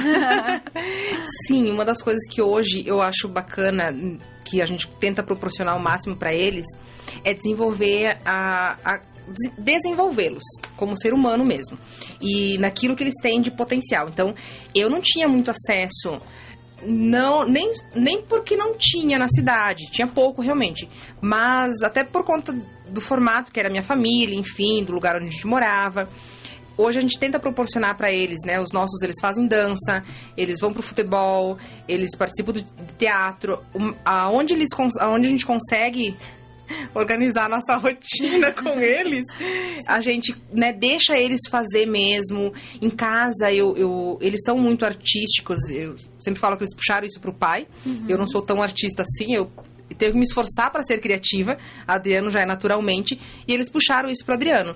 Então, eles são muito artísticos e eu tento ao máximo desenvolvê-los nisso. Então, quando eles fazem isso, quando eu vejo eles fazendo isso, eu me realizo, porque na infância eu não tinha isso. Então, não são né? Tipo, ah, mil e um brinquedos que sim, eles têm. A gente lá de vez em quando, lá de vez em quando, bate aquela coisa do tipo, ah, vocês não compram isso, ah, não, não, não. E aí lá vem aquele discurso, gente, de pai, de pai velho. É assim, a gente fala, nós não tínhamos isso na infância, não, não, vem agradecer e tal. Mas faz parte mesmo, sim. até por conta realmente de mostrar para eles que eles precisam agradecer. Uhum. Então, eu devo ter tido uma ou duas bonecas na infância, né, ganhadas é, pouquíssimos brinquedos, então realmente eles, né, o, o, pouco que eles têm é nem muito comparado ao que eu e o Adriano tivemos, mas muito mais de proporcionar eles. E outra coisa que eu gosto muito de fazer lá em casa é deixar eles é desenvolver a criatividade, mas estão lá brincando com a caixa de ovo, estão lá criando, estão lá desenvolvendo a criatividade, fazendo a barraquinha com não sei o quê. Eu deixo eles realmente o máximo à vontade. Fiorella pega as colheres da cozinha quando ela quer. A gente, eu, eu tento deixar eles é, livre na para desenvolver a infância deles. Uhum. É para eles aproveitar realmente isso, que é aquela eu brinco com eles, eu sou daquelas que eu não me importo com a bagunça da brincadeira. Uhum. Claro, depois que terminou toda a brincadeira, deixaram jogado, aí não dá certo, né? Porque aí a mamãe briga. Uhum. Tem que arrumar. Tem que arrumar. Mas se eles estão brincando, eu não me importo de ter que saltar, de ter que cuidar onde pisa para não pisar no brinquedo, de não poder usar a cadeira porque eles estão fazendo uma cabaninha. Então eu gosto de deixar eles à vontade, de que a casa seja deles também. Então Deixar a criança ser criança. deixar a criança ser criança, isso mesmo. Então isso a gente deixa bastante. Ai, que benção. Ah, Pri, falei que não ia fazer e fiz. Uau! eu tava pensando nisso, isso eu fiquei refletindo. E eu não lembro de coisas que eu falei que não ia fazer e fiz. É muito pouco, talvez. eu- de verdade, eu não consigo lembrar disso. Por conta do que eu entrei na, na maternidade muito nova, então é, eu não tinha muito do que eu. Do que eu ter de experiência dos outros. Pra eu falar, nossa, não vou fazer e fiz. Então, eu acho que. Ah, uma das coisas, ó. Uau, eu acho que é isso. A única coisa que eu consigo me lembrar é que o parto da Fiorella, então, foi maravilhoso. Porém, nos últimos momentos, eu desejei fazer cesárea. Que era uma coisa que eu sempre falei que não queria. E não, tipo, de jeito nenhum, eu incentivo qualquer mulher a fazer parto natural. Defendo muito essa ideia, por conta de tudo.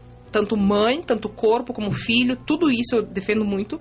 Porém, nos, nos últimos momentos ali com Fiorella, eu falei pra médica, eu, não aguento mais, eu, eu preciso tirar essa bebê daqui, eu tô agoniada, tem como fazer cesariana? E ela, não, não vamos fazer e tal. E foi muito bom, graças a Deus Tava quase nascendo. Tava quase nascendo, mas eu queria, tipo, eu não queria aguentar mais uma semana.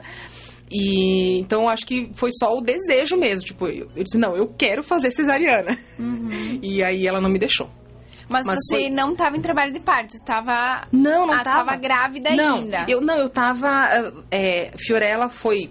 Né, a, a média ali de, de, de data pra ela nascer Aham. foi do dia 23 de julho. Ah. E aí passou dessa data, eu consegui então ir consultar. Então no dia seguinte eu já fui na consulta.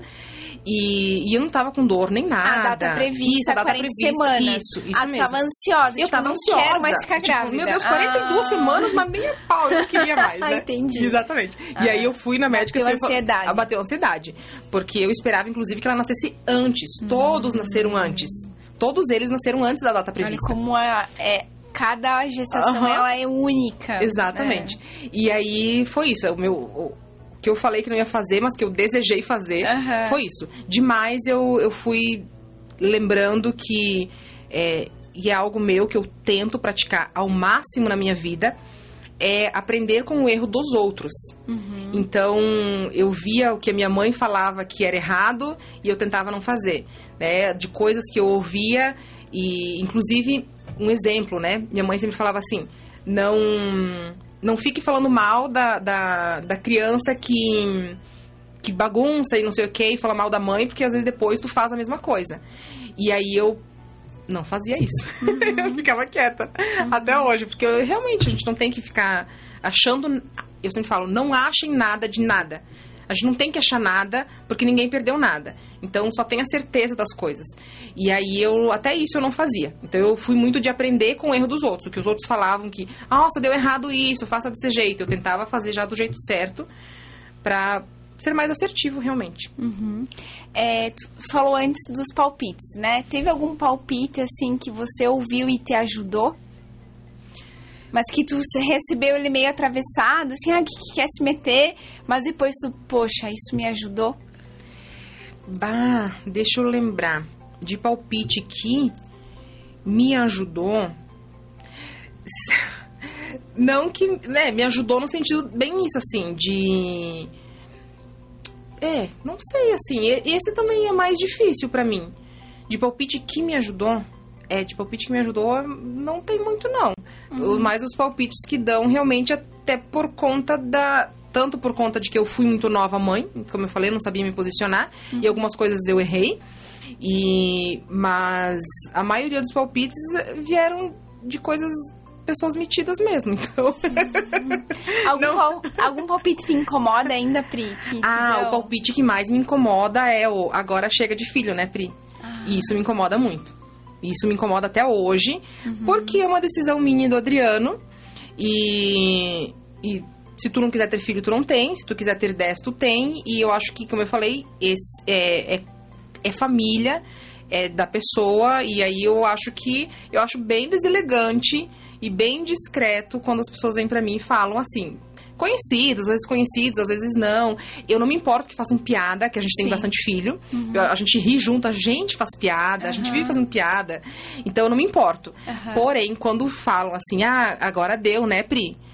tu não tá pedindo. Então, se você me pedir se eu ainda quero ter filho, uhum. beleza? É diferente. É diferente. Né? Uhum. Mas quando vem com isso, tipo, ah, quem decide. Quem decide é sou eu. Uhum. Então, é, isso é das, dos palpites que mais me incomodam mesmo. É isso. Então, quem já tá ouvindo já sabe. Fica a dica. Hashtag fica a dica. é, e algo assim, agora pensando, porque a, é, antes de eu ter a Ana era quando vinha um filho. Agora é quando vem o segundo. Uhum. E aí, assim, eu não sei se a gente vai ter o uhum. segundo. Uhum. Uhum. né? Então fica aquela cobrança isso, também, né? Isso, do tipo assim, nossa, tá na hora. É. Não tá na hora de ter o segundo, não tá na hora é. de ter o é. primeiro, não tá na hora de casar, não tá na hora. É sempre. É. Né? Aí casou, tá. Eu fui assim. Eu e o Renan, a gente namorava, aí casamos. Tá, quando que vem? Não, a gente quer curtir o casamento, calma, né? Isso. E a Ana veio, ela nasceu, a gente completou sete anos e meio de casados quando ela nasceu. Então a gente aproveitou bem, Isso. né? Uhum. E, e, e, eu não me arrependo. E aí o Renan já falava assim: olha, se tivesse já casado e tido um, já tava com cinco anos correndo. Eu falei: não, a gente não ia ter a maturidade Isso. de ter um filho antes, uhum, né? Uhum. Então a Ana nasceu, tinha 30 e o Renan tinha quase é, tinha 31 já. Né? A gente tem um ano de diferença. Então, assim, foi, assim, pra nós foi no tempo que tinha que ser, né? Exatamente. né? Então, nesse sentido, assim, não sei se vem segundo, né? Mas as pessoas ficam ali mas eu pressionando, né? Eu vou incentivar. Não, não, não dou opinião, não dou palpite, mas eu incentivo com não. minha experiência. É, o meu desejo, assim, no meu coração, eu quero ter mais um, né? Eu quero muito ter mais um.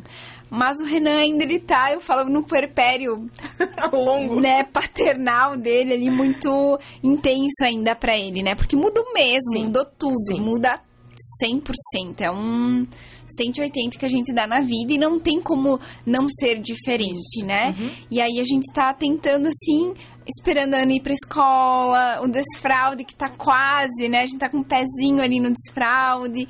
Então a gente tá. A gente sempre fala assim, não, primeiro algumas coisas pra nós, claro, na uhum. nossa forma de pensar uhum. e de família, pra gente pensar no, no segundo, é. né? No próximo. Mas ó, já vou dando uma dica então. De verdade, a, a diferença de idade melhor que, que eu tive uhum. foi depois dos três. Então, Valentina e Betina é uma idade bem bacana. A diferença foi bem bacana. E a Valentina, então, cinco anos. A Valentina e a. Desculpa. E o Benjamin são cinco anos mais ou menos de diferença. Benjamin com Fiorella também. Uhum. Que aí é uma idade bem gostosa, exatamente Sim. por isso. Uhum. Porque já tá dormindo sozinho, porque já, já, já, faz muitas coisas sozinho. E aí você tem. Né, é, mais, é um pouco mais fácil de você cuidar do segundo bebê. Uhum. Ou ter muito bem perto, mas que tem que ter uma rede de apoio muito Nossa, boa. É. Mas essa idade de 3, 5 anos é perfeita, então tá tudo certo. É, eu sempre penso cinco anos em função da faculdade. que aí um Também. se forma, aí eu, daí o outro entra. Eu, penso, eu, eu, já penso que nem tu falou lá na frente. Exatamente. 20 anos uhum. na frente, uhum. né? Então, nesse sentido. Pri, quatro filhos, né? O que mais te cansa na maternidade? O que mais me cansa na maternidade meu Deus. Vamos lá. Pode ser duas coisas Pode só. São muitas, né? É, é. Sim. Não, para mim eu tenho eu para mim o que cansa um pouco na maternidade é rotina. É, a rotina da maternidade ela é bem exaustiva. Então não é o, a, o fazer aquela função necessariamente, mas é o todos os dias a mesma coisa. E eu sou alguém que eu preciso de uma certa organização. Eu não sou super, a pessoa super organizada, mas fico muito feliz com as coisas organizadas. Porém, eu sempre eu, eu gosto de sair da rotina. E com criança, é, você não. Ou você tem uma rotina muito certinha, mas que daí, que nem pra mim, gente, são quatro personalidades diferentes, são quatro idades diferentes, e mais o marido, e mais eu. E aí tem, né? Então, escola diferente. Então, a rotina, aquela coisa, principalmente nos pequenos ali, de ter que fazer todos os dias, porque enquanto eles são pequenos, a gente que faz tudo, isso para mim é o que mais me, me incomoda.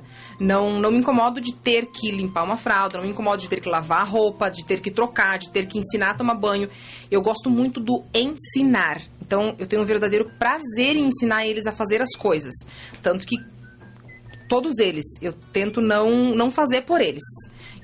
Vou, não, na hora que começa a querer fazer, já vou ensinando eles para que eles vão melhorando, mas fiquem meio que numa liberdade de ser.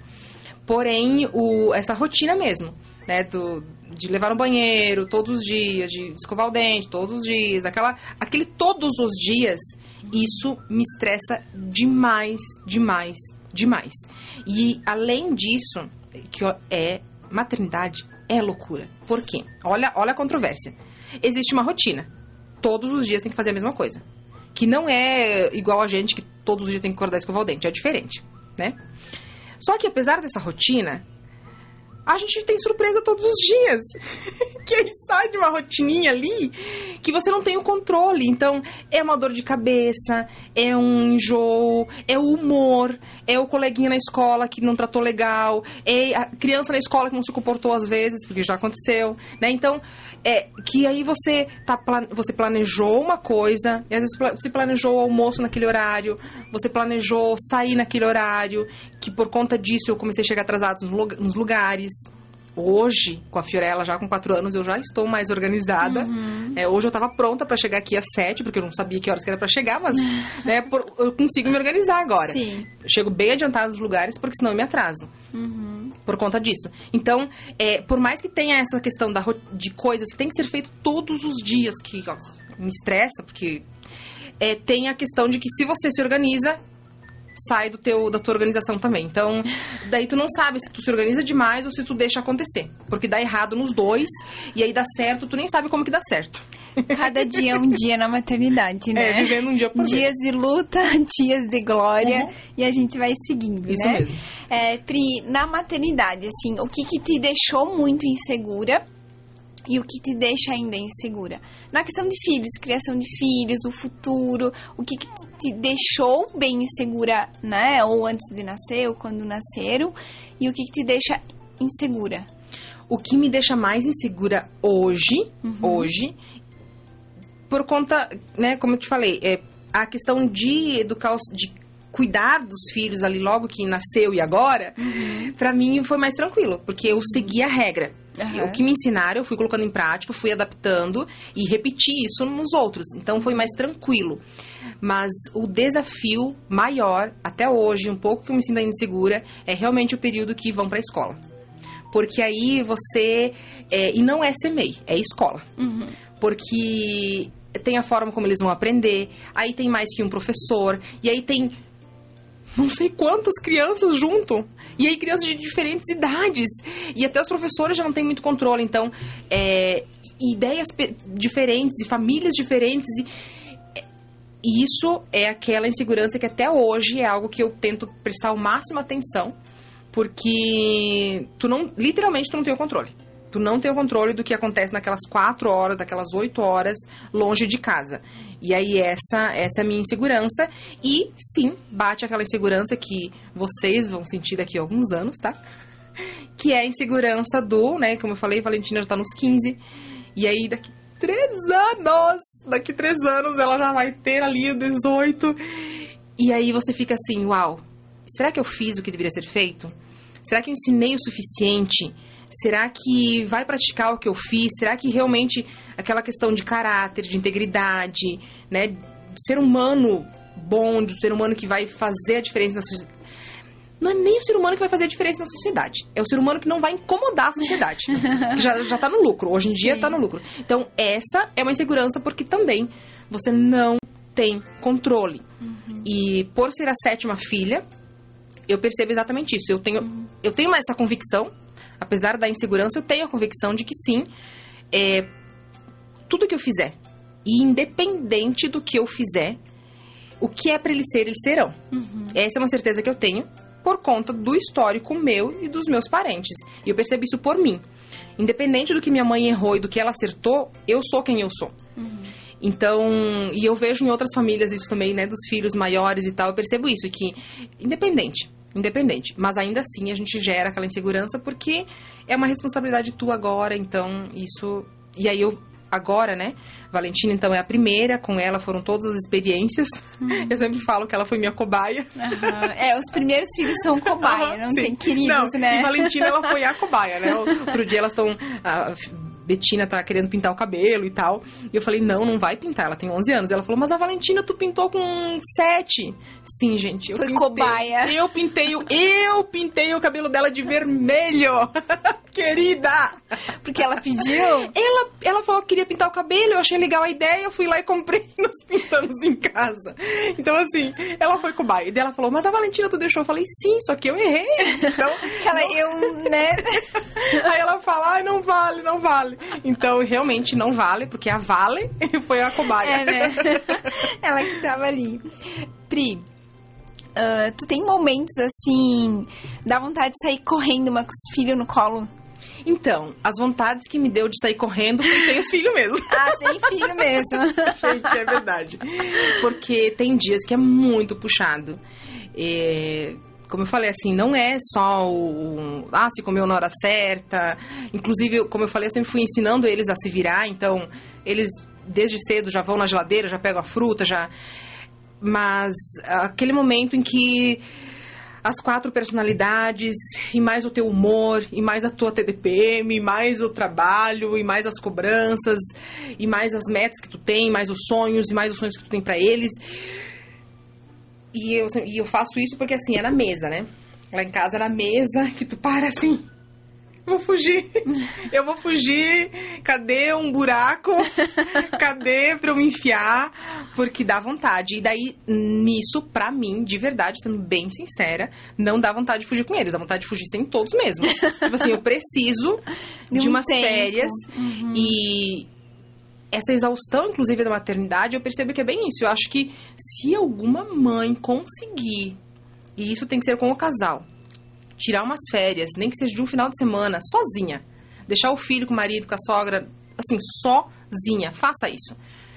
Naturalmente, normalmente, existem. Tu trabalha 11 meses e, e tira férias de um. Tu trabalha se, seis dias e folga um. Tu trabalha cinco dias e folga dois no trabalho. Só que nós mães é 24, é 24 por 7. Né? E para mim são há 15 anos e serão mais serão mais aí 14 anos. Então, são esse período todo sem férias, sem férias. Então, é loucura mesmo. Uhum. Então, dá vontade sim de fugir, de sair correndo, de gritar, de Socorro! Socorro! Alguém me tira Isso, daqui. Me né? Alguém me tira daqui e deixa os quatro, os cinco. deixa eles. Entendeu? E tu já conseguiu tirar, assim, um dia de folga pra ti? Nunca? É a minha exigência hoje, é o meu maior desabafo. Beijinho. Eu preciso, eu preciso. a Pri não vai voltar pra casa hoje, ela vai dormir no hotel. Sim, esse é o meu maior. Eu ainda desejo isso, eu ainda quero, ainda sim. quero muito, muito mesmo. É, tirar, assim, que eu falei, um final de semana. Uhum. Um final de semana, assim, sozinha, ou talvez com as amigas, mas sozinha já tá bom. Pra eu ler meu livro, sabe? Eu sei que bate aquela saudade, uhum. já... Uh... E no banheiro sozinha? Não, no banheiro até que eu consigo. Já tá conseguindo. Já, porque eu coloquei o limite. Ah. É, lá em casa, eu, a mãe entra no banheiro, eles podem gritar, eles podem estar tá derrubando a casa. Eu não respondo. Não respondo. Assim, é muito. Algum, algum dia que eu tô realmente assim, nossa, eu tô super bem. Aí eu respondo e tal. Mas não importa, eu sempre falo, não importa o que eu for fazer no banheiro. Se eu for escovar o dente, se eu for tomar banho, se eu for no vaso, não importa. Fechei a porta, eu não respondo. Não importa o que esteja acontecendo. E já fiz isso várias vezes. Aí de vez em quando eles lembram, de vez em quando eles esquecem. Mas eu não respondo. E olha que dá vontade de responder.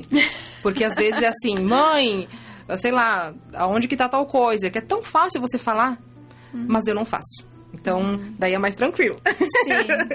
mais tranquilo. Sim. Eles aprenderam a respeitar, às vezes, um momentinho que eu quero. Eu digo, olha, eu preciso daquele tempinho no quarto, 15 minutos, meia horinha, sozinha, em qualquer horário do dia, enfim. Aí eles conseguem respeitar isso também, então é mais tranquilo. Mas ainda assim, gente, é aquela coisa, vai que aconteça, daí no, no quarto, vai que aconteça alguma coisa, eu saio correndo. Então a gente fica naquela. A mãe, ela sempre tá ali na prontidão, uhum. que gera uma tensão no corpo, que gera uma tensão na mente. Então, a gente não descansa. Não descansa, nunca. exatamente. Então, é. gente, vão ser aí longos anos para mim, tá? É, ainda, né? ainda. uh, é aquela famo aquele famoso meme que tu vai tomar banho e tu escuta a criança chorando, né? Exatamente. Ele tá lá dormindo. É, é bem assim mesmo, né? É, e vida profissional, Pri, após os filhos, assim, quando tu conseguiu resgatar isso para ti, que você conseguiu se também se identificar, porque depois de um filho, a, a gente, né?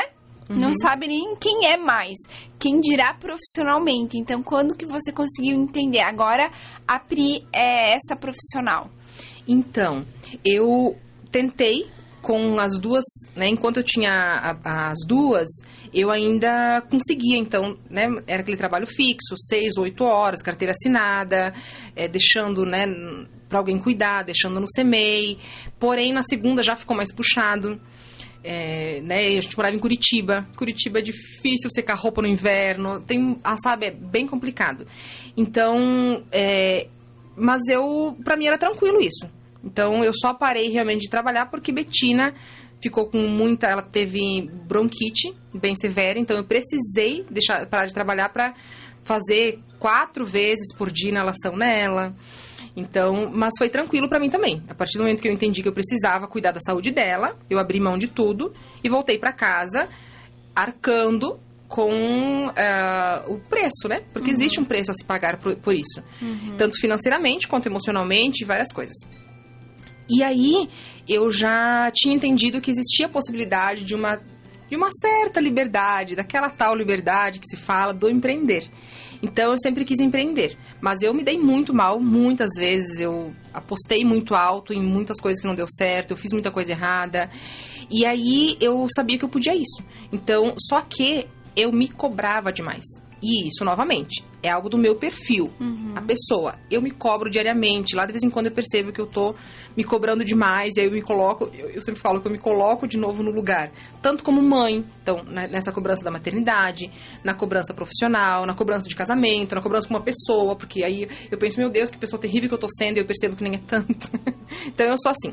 Então eu me cobrava. Ainda, ainda com o Benjamin, eu cobrava ser a profissional uau, aquela profissional de sucesso que faz a diferença, que é reconhecida, que é aplaudida, que, né, que todo mundo conhece, aquela poderosa, fortuna, aquela coisa toda. Só que e, e, isso era um dos motivos também que eu entrava em depressão, porque aí eu não conseguia, porque já era três filhos, não é mais aquela coisa. É, então foi bem confuso. Até, até eu ter a Fiorella. E, e aí da Fiorella, na, logo depois que eu tive ela, eu já eu me reencontrei realmente na minha identidade. Eu passei por um processo ali de autoconhecimento, de, de realmente mais profundo, entender literalmente qual é o meu propósito, qual é a minha missão, qual é a minha identidade. E aí eu recebi, você me fala assim, eu já sabia, mas eu tive um entendimento e eu recebi de verdade a maternidade. Por mais que eu sempre valorizei muito, por mais que eu sempre dei muita atenção para casa, pro ser dona de casa, pro cuidar dos filhos, mas eu recebi, eu aceitei, eu assumi aquilo de verdade. E aí foi que eu me encontrei profissionalmente, mudei um pouco de profissão, inclusive, e para aliar isso do empreender, do fazer dinheiro, do ganhar muito bem sem abrir mão de estar em casa, de olhar a prova do filho, de ajudar de vez em quando na tarefa, de ajudar a estudar, de parar a vida. Eu sempre falo, parar a vida para ouvir, porque se você ainda não tem filho na fase dos 10, 11 anos, aproveita agora, porque depois tu vai parar e eu paro. Eu paro tudo, às vezes eu paro almoço, desligo lá o feijão e eu dou atenção total para aquela criança. Eu olho nos olhos, eu ouço, eu, eu aí deixo os outros, aí é aquele momento também que eu falo, olha, agora é a hora do Mano, é a hora da, da Valentina, é a hora da Betina, é a hora da Fiorella, e eu dou atenção pra pessoa que tá ali, né? E, e aí eu tenho tempo para isso. Então hoje eu consigo, hoje eu não tenho, não tenho, não tenho medo, não tenho segurança, não tenho receio, me sinto, inclusive, eu, eu sempre falo que eu, eu, me sinto uma mulher de sucesso exatamente por conseguir isso.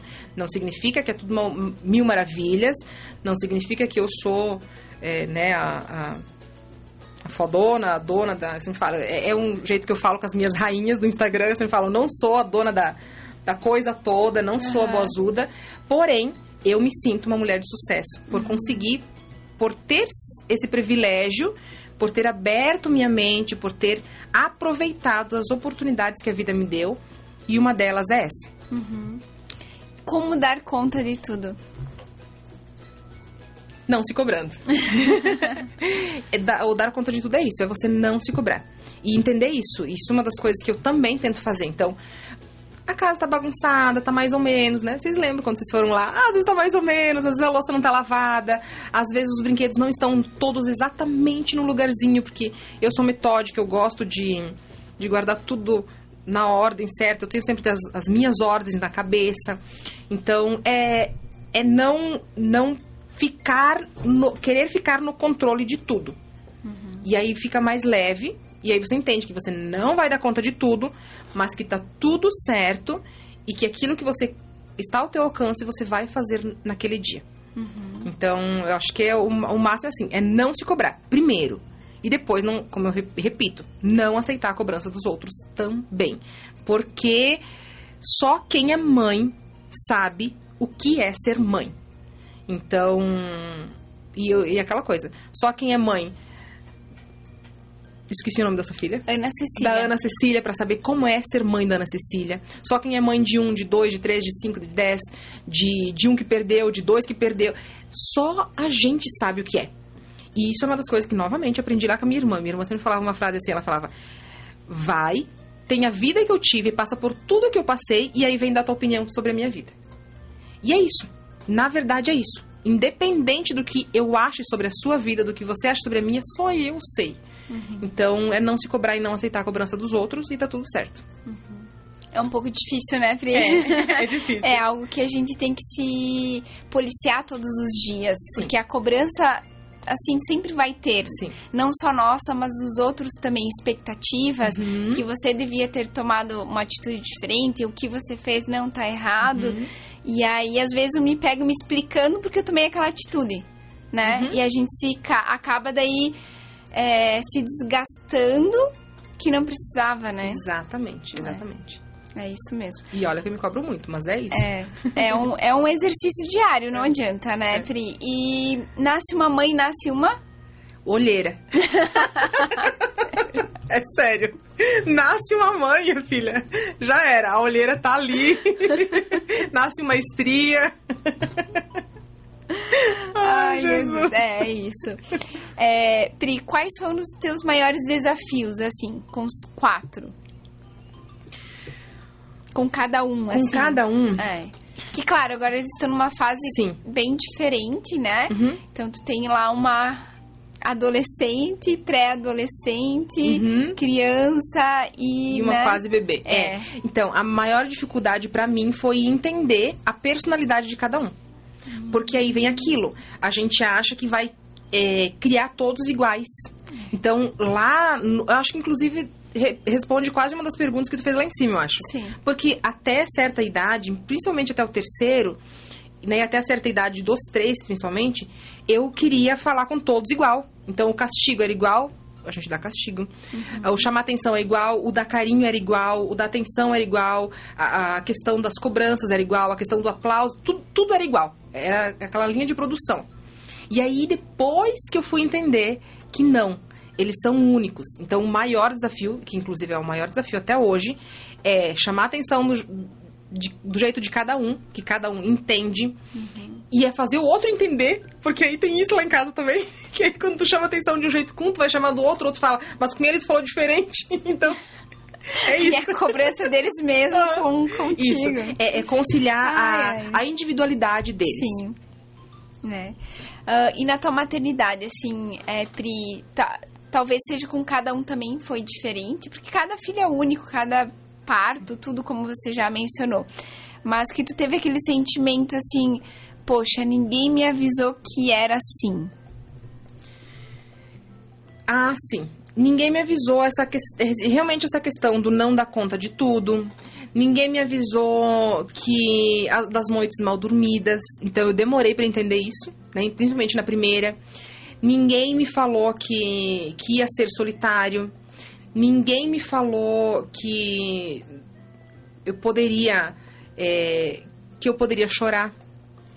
Que para mim mais foi isso assim, sabe? Ninguém ninguém me explicou ninguém conversou comigo sobre isso. E aí, é, né, a questão do cuidado com a casa, de como seria. Então, para mim foi isso. Uhum. E o casamento após os filhos?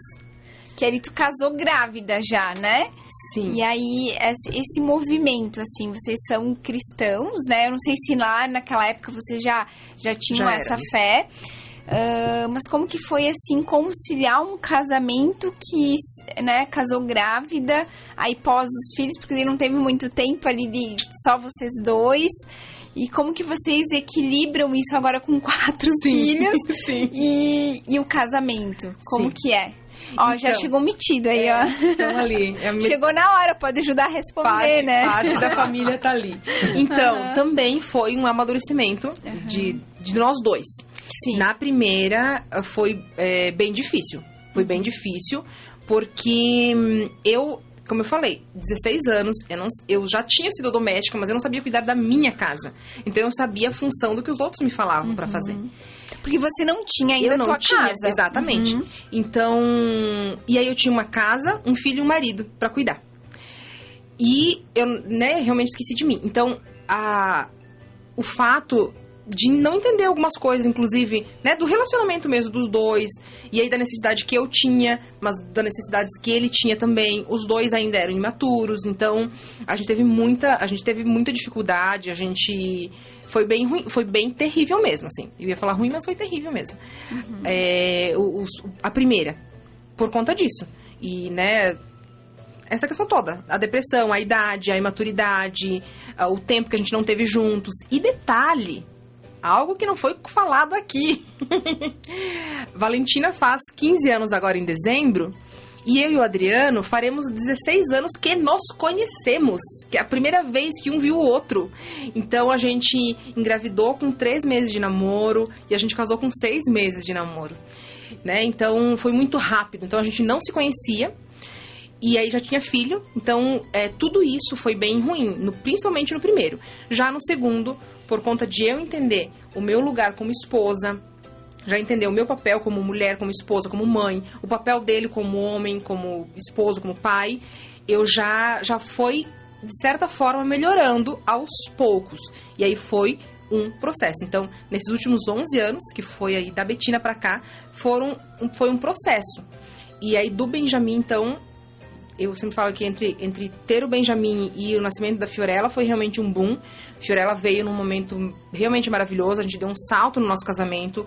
Hoje, com os quatro, lá de vez em quando a gente tem um tempinho sozinho, a gente consegue ter o tempo sozinho dentro de casa, de não, agora é o momento do papai e a mamãe tomar chimarrão e ficar sozinho né? Não, não, não vem interromper a conversa. Então, é, de, de, dar carinho pro outro, de se abraçar na frente das crianças, de dar atenção, de sair, de o casal andar de mão dada e não com a criança no meio. É, muitas coisas a gente foi entendendo, a gente entendeu a importância do casal Inclusive, ontem a gente estava fazendo formatura do Casais Fora da Curva. Se vocês não conhecem, enfim, a gente pode. Depois eu falo. Uhum. Que é um projeto também quase igual ao de vocês. Mas é bem bacana, porque é, fazem dois anos que a gente participa desses encontros. E foi o que ajudou também a salvar o nosso casamento depois da Fiorella. Uhum. Porque exatamente por isso. Porque a gente veio, a gente foi vindo, se conhecendo nesses últimos 15 anos. E, e aí com todos os filhos. Então tinha toda a questão com crianças, com um, dois, três, quatro, uhum. e ainda os dois se conhecendo e fazendo tudo, né? Tudo, tudo junto. junto. Isso. Tudo junto, misturado. Tudo junto, misturado, exatamente. Então, e aí agora com os quatro, é a melhor fase do nosso casamento é agora, uhum. né? Com, com todos eles. Toda essa experiência até Isso, então. isso E, e passou pela tua cabeça assim, não, é melhor se separar? Ah, com certeza. Com certeza. E assim, pra mim, você fala, gente, é que eu me acho maravilhosa, mas ao mesmo tempo eu sou difícil de lidar. pra mim é algo que é, por muito tempo, de sete dias da semana, oito dias eu pensava em separar. Aham. Exatamente por conta disso, porque foi, foram anos e anos muito difíceis e, e eu não me conhecia, como eu falei, foi há uns quatro anos que eu passei por esse processo de autoconhecimento mais profundo e aí que eu fui entendendo, aí fui entendendo mais o Adriano também, então com certeza, do tipo assim, não importa se são três, quatro, eu não quero mais, direto, direto. Sim. E depois dos filhos, assim, sair com os filhos. Então, é muito gostoso. É. Eu amo, eu amo fazer isso. É- é- essa loucura, é uma loucura. A, a refeição com eles, estar na mesa com eles e sair com eles é bem louco, é bem bagunçado, por mais que a gente tente organizar, mas eu tento aproveitar ao máximo. Eu rio muito, eu me divirto com os erros, com com o que dá errado, com as briguinhas deles, com o empurra, com um empurra no banco do outro, um quer cantar mais alto que o outro, um xinga o outro, é, com querer correr na rua, é, no parque, enfim, na sorveteria, na- em qualquer lugar que a gente tá todo junto, todos juntos, pra mim, é uma festa. Eu, me- eu me divirto demais, assim, quando estão todos ali, os seis. Uhum. Tu- tudo junto, né? Tudo junto, Ai, aham. que legal. E viagens, assim, já fizeram os quatro longas?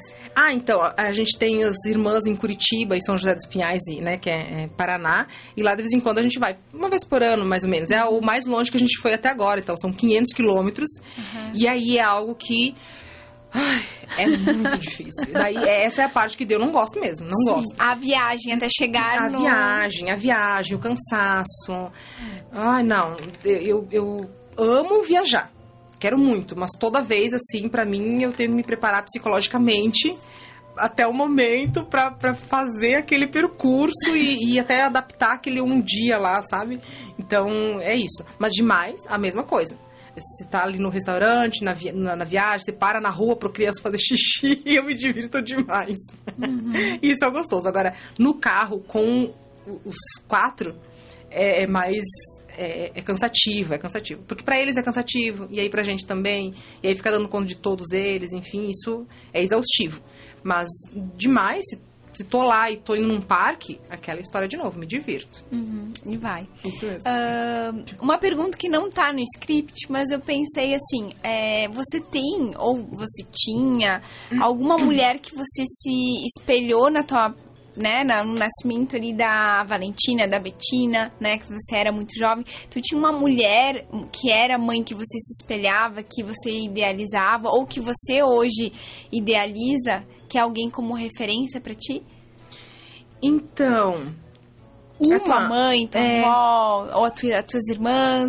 Então, uma uma em específico, não. Uma, uma, assim, não, não tenho. Até hoje não tenho. Uma em específico. Porém, de formas diferentes, eu, é, tanto porque eu tive pessoas que sempre me aconselharam, eu sempre falo que tive mentores, seja foram psicó as psicólogas, foram os conselheiros da igreja, foram pessoas que deram curso, formações, enfim, que, que deram aquele, realmente aquele apoio de não, olha, nisso aqui faz isso e tudo mais, ou de eu ver a atitude dessas pessoas. Então, tanto da família quanto, né, externo, digamos assim, eu fui pegando mesmo como, experiência aquele aquele ato, aquela atitude, é, né, com as então, por exemplo, novamente, a minha comadre maravilhosa, ela me aconselhou uma vez a respeito da, da filha que ainda nem era adolescente, né? Então, a Valentina nem era adolescente ainda. E eu peguei aquele. Eu falei, eu quero fazer isso. Uhum. Então, eu fui pegando de pessoas aquilo que, que eu sabia que, que eu precisava. Uhum. Então, mas. De é, bom. ma- isso, de bom. Uhum, Isso. E, às vezes de internet, que eu nem lembro o nome e tal, mas não. Uma, uma em específico eu não, não tive e não tenho. Uhum. Uhum. Tu vai seguindo o teu coração, vai Isso, seguindo né, isso. esse conjunto de Isso. informações pra te seguir a tua maternidade. Isso mesmo. É um sonho ainda como mãe que você não realizou. Ai, meu Deus. O quinto.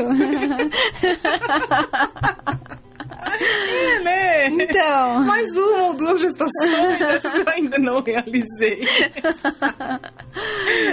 ou adoção, como você Eu, adoção também, sim. comentado. Sim. Isso é uma das coisas que eu ainda quero. Eu quero Uhum. mais filhos. Eu, eu sonho com mais filhos. Mas daí, novamente, gente, sou eu que sonho. Não é o Bedinho. Isso, não é pedir, mas eu, eu profetizo todos os dias, eu Uhum. desejo todos os dias. E tá tudo certo se não acontecer. Sim. Mas é algo que eu quero, Que sim. tu tem no coração. Que eu tenho no coração. Eu amo ser mãe. De repente adota um já correndo, né? Sim, sim, Aí- isso. Eu, quando penso em adotar, eu não penso em adotar bebê. É. Porque eu sei que após os 7, 8 anos, fica mais. As crianças quase não são adotadas. Sim, Então, o meu objetivo, se for adotar, será uma criança maior. maior. Exatamente porque eu sei que tem essa dificuldade. Que as, né, as pessoas normalmente querem Sim, menor. querem, querem bebês, né? isso. Ai, que Isso legal. mesmo. Pri, alguma dica, alguma coisa que você quer deixar aqui para as mulheres que estão nos ouvindo, né? Desse desabafo materno aqui? Ou para quem ainda é gestante, né? ou É mãe de primeira viagem, ou aquela que é mãe de uma só, ou de mais. O que, que tu tem assim para deixar pra gente? Então, um conselho que né, eu vim falando aqui é de você se conhecer. De você entender quem você é. Buscar esse conhecimento mesmo. De entender uma das coisas que eu fiz e. E eu acho que foi Deus mesmo. Eu me lembro, aos 14 anos, lendo o meu primeiro livro sobre como educar filhos. Isami Tiba. Acho que é Isami Tiba que faz. Acho que é assim o nome do autor. É, como que era o nome do livro? Alguma coisa sobre educação de filhos. Eu lembro que eu li esse livro. Então, como eu falei, eu buscava, eu sempre busquei aprender. É, do Isamitiba também, eu lembro que eu li o Homem Cobra, Mulher Polvo. Eu nem sabia por que, que eu estava lendo, mas eu me interessei por aquilo. Então, busque ler bons livros, busque profissionais que te ajudem. Gente, né? Quando eu tive a Fiorella, eu queria uma doula, mas eu nem sabia que tinha em Concórdia. Então, é, buscar realmente o apoio, não ficar sozinha. Não ficar sozinha não é não ter você ter pessoas todos os dias dentro da tua casa. Mas é assim, ó, hoje tô desanimada, hoje tô com vontade de chorar, hoje tô com vontade de fugir com a criança e a criança vou ligar pra amiga, vou ligar pra mãe, vou ligar pra profissional, não sei, vou falar com alguém. Eu faço isso até hoje. Eu tenho uma psicóloga maravilhosa que lá de vez em quando eu mando o áudio pra ela. Por quê? Porque eu sei que ela vai me aconselhar. Independente se vai chamar atenção ou não, ela vai me ouvir, ela vai me entender. Tenho amigas, conforme o que, né, o assunto, eu tenho pessoas aonde eu desabafo. Então, ter alguém para você ter o teu desabafo materno toda semana é super importante. E entender, eu acho que uma das outras coisas que vale muito para as mães, qualquer, né, qualquer tipo de mãe, digamos assim, é entender que você é a mãe e existe um pai. Então eu demorei para entender que eu poderia deixar meu filho sozinho com o pai e estava tudo certo. Inclusive, por algumas vezes, eu nem deixo as coisas organizadas. Porque eu penso, tá tudo aí na casa. Ele é o pai. E, e aí eu não me cobro. Então, de entender que você é a mãe, o teu papel é só como mãe, o teu papel é de dar atenção, é de dar carinho, é de nutrir, é de amar e não, sabe, de verdade assim, ó, é, assumir a maternidade pra ti, assumir é, a mulher mãe que você é, a profissional mãe que você é, aceitar o teu filho do jeitinho que ele é, é, sem, sem comparações. Então, você não se comparar, você como pessoa não se comparar, não comparar a tua gestação, não comparar a tua barriga, não comparar o teu corpo, não comparar a tua amamentação, o teu parto, ah, né, o, a alimentação do teu filho, não importa como seja, não compare. E tudo isso que eu falo pra você fazer, mãe, não deixe que os outros façam com você também. Então, é isso. Basicamente é isso. É, eu acho que é, é ter é, uma. Tentar o máximo, é claro que a gente, como eu falei, é, é fácil falar, mas tentar o máximo. Se sentir segura. Segura, leve, é, leveza. Uma das coisas que eu aprendi, inclusive depois da Fiorella, foi isso, assim, ó. Levar com leveza. Eu sempre falo, tá tudo certo. O mundo tá caindo e tá tudo certo. Porque é a vida acontecendo e não tem o que a gente fazer às vezes.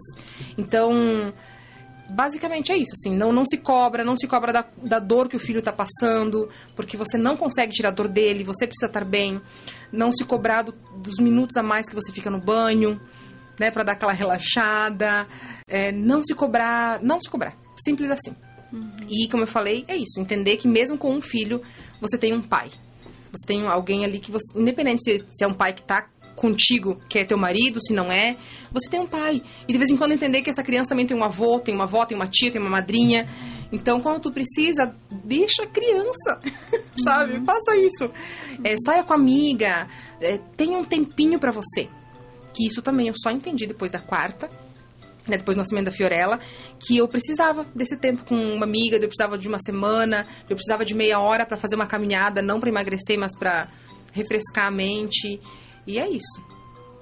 Ai, obrigada, Pri, por tudo, né? Por todo o desabafo que sincero, né? É isso que a gente busca nesse nosso quadro Desabafos Maternos, porque a gente sabe que ser mãe, é, só por ser mãe a gente já se autocobra. Porque mãe é, é uma figura muito. É, como posso A gente coloca num pedestal, né? Sim. Que, ai, mãe é mãe, a mãe tem que ser assim. Aí quando a gente se vê mãe, a gente também quer. Não, eu preciso estar tá lá em cima. E na verdade, não, não precisa, né? Sim. Gente, aqui tem a fofura ah, da Fiorella. Vamos entrar aqui, vem cá. Vem, pode entrar, entrar? claro, claro. Pode vem entrar, cá. pode entrar. Pra gente finalizar. Deixa eu chamar eles aqui. Vem cá, amor. Vem. Vem. Ai, gente, ela é...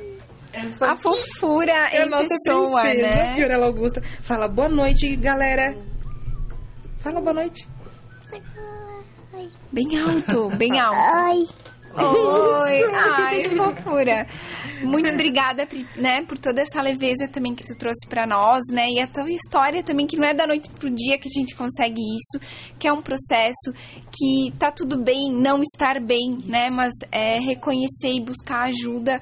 Então, todo esse processo é bacana para quem está nos ouvindo, que não, não é tudo 100% mil maravilhas, que não dá conta de tudo, mas que sim que é possível se ter uma maternidade mais leve, apesar né, dos desafios que tem ali. Então, Isso muito, mesmo. muito obrigada. Pri. Muito obrigada, Ladine. Obrigada, Bruna. Obrigada pelo convite. Fiquei muito feliz mesmo e honrada por estar aqui falando um pouquinho sobre algo que eu realmente amo demais. Uhum. E. Tem mais um aqui. Mais um. Esse aqui é o Benjamin. Benjamin. Da onde lindo. Você tá aparecendo lá? Tá aparecendo. Tá aparecendo. Esse é o nosso, nosso jogador de futebol, né, filho? Não, que Vem legal. Cá. Vem cá. Ah, tem mais uma aí, gente. Aí, a Betina. Essa é a Betina Mafalda. Linda. A minha. A só faltou a, a Valentina. É, a Vale. Isso mesmo. uh, então eu vou colocar aqui os recados que eu acabei esquecendo, gente, de, de lê-los. Então aqui a Maria Benedita. Uh, Pri Rainha maravilhosa, te amo. É, vamos ver aqui. A, a Maria novamente. Deus cura a nossa alma quando estamos prontas. Isso mesmo. É, a Mari, a mãe da, da Bruna, né? Ela falou que relato lindo. Ah, obrigada. Uhum. Michel Ponce aqui. Aqui a Rayana pediu a minha cara, mas não a minha personalidade. Legal. Aqui, vamos ver. E a Bruna aqui foi sensacional, gurias. Yes. Obrigada, querida, né? Hoje ela não conseguiu estar conosco, mas semana que vem ela tá aí, né? A gente começa um novo mês com um novo podcast. Então, gente, muito obrigada pela atenção de quem está nos assistindo, quem vai nos ouvir depois nas plataformas, no YouTube também. Muito obrigada. Até semana que vem, aqui na Rádio 104 FM, no YouTube, no Instagram, às 20 horas. Até mais. Tchau, tchau. Tchau.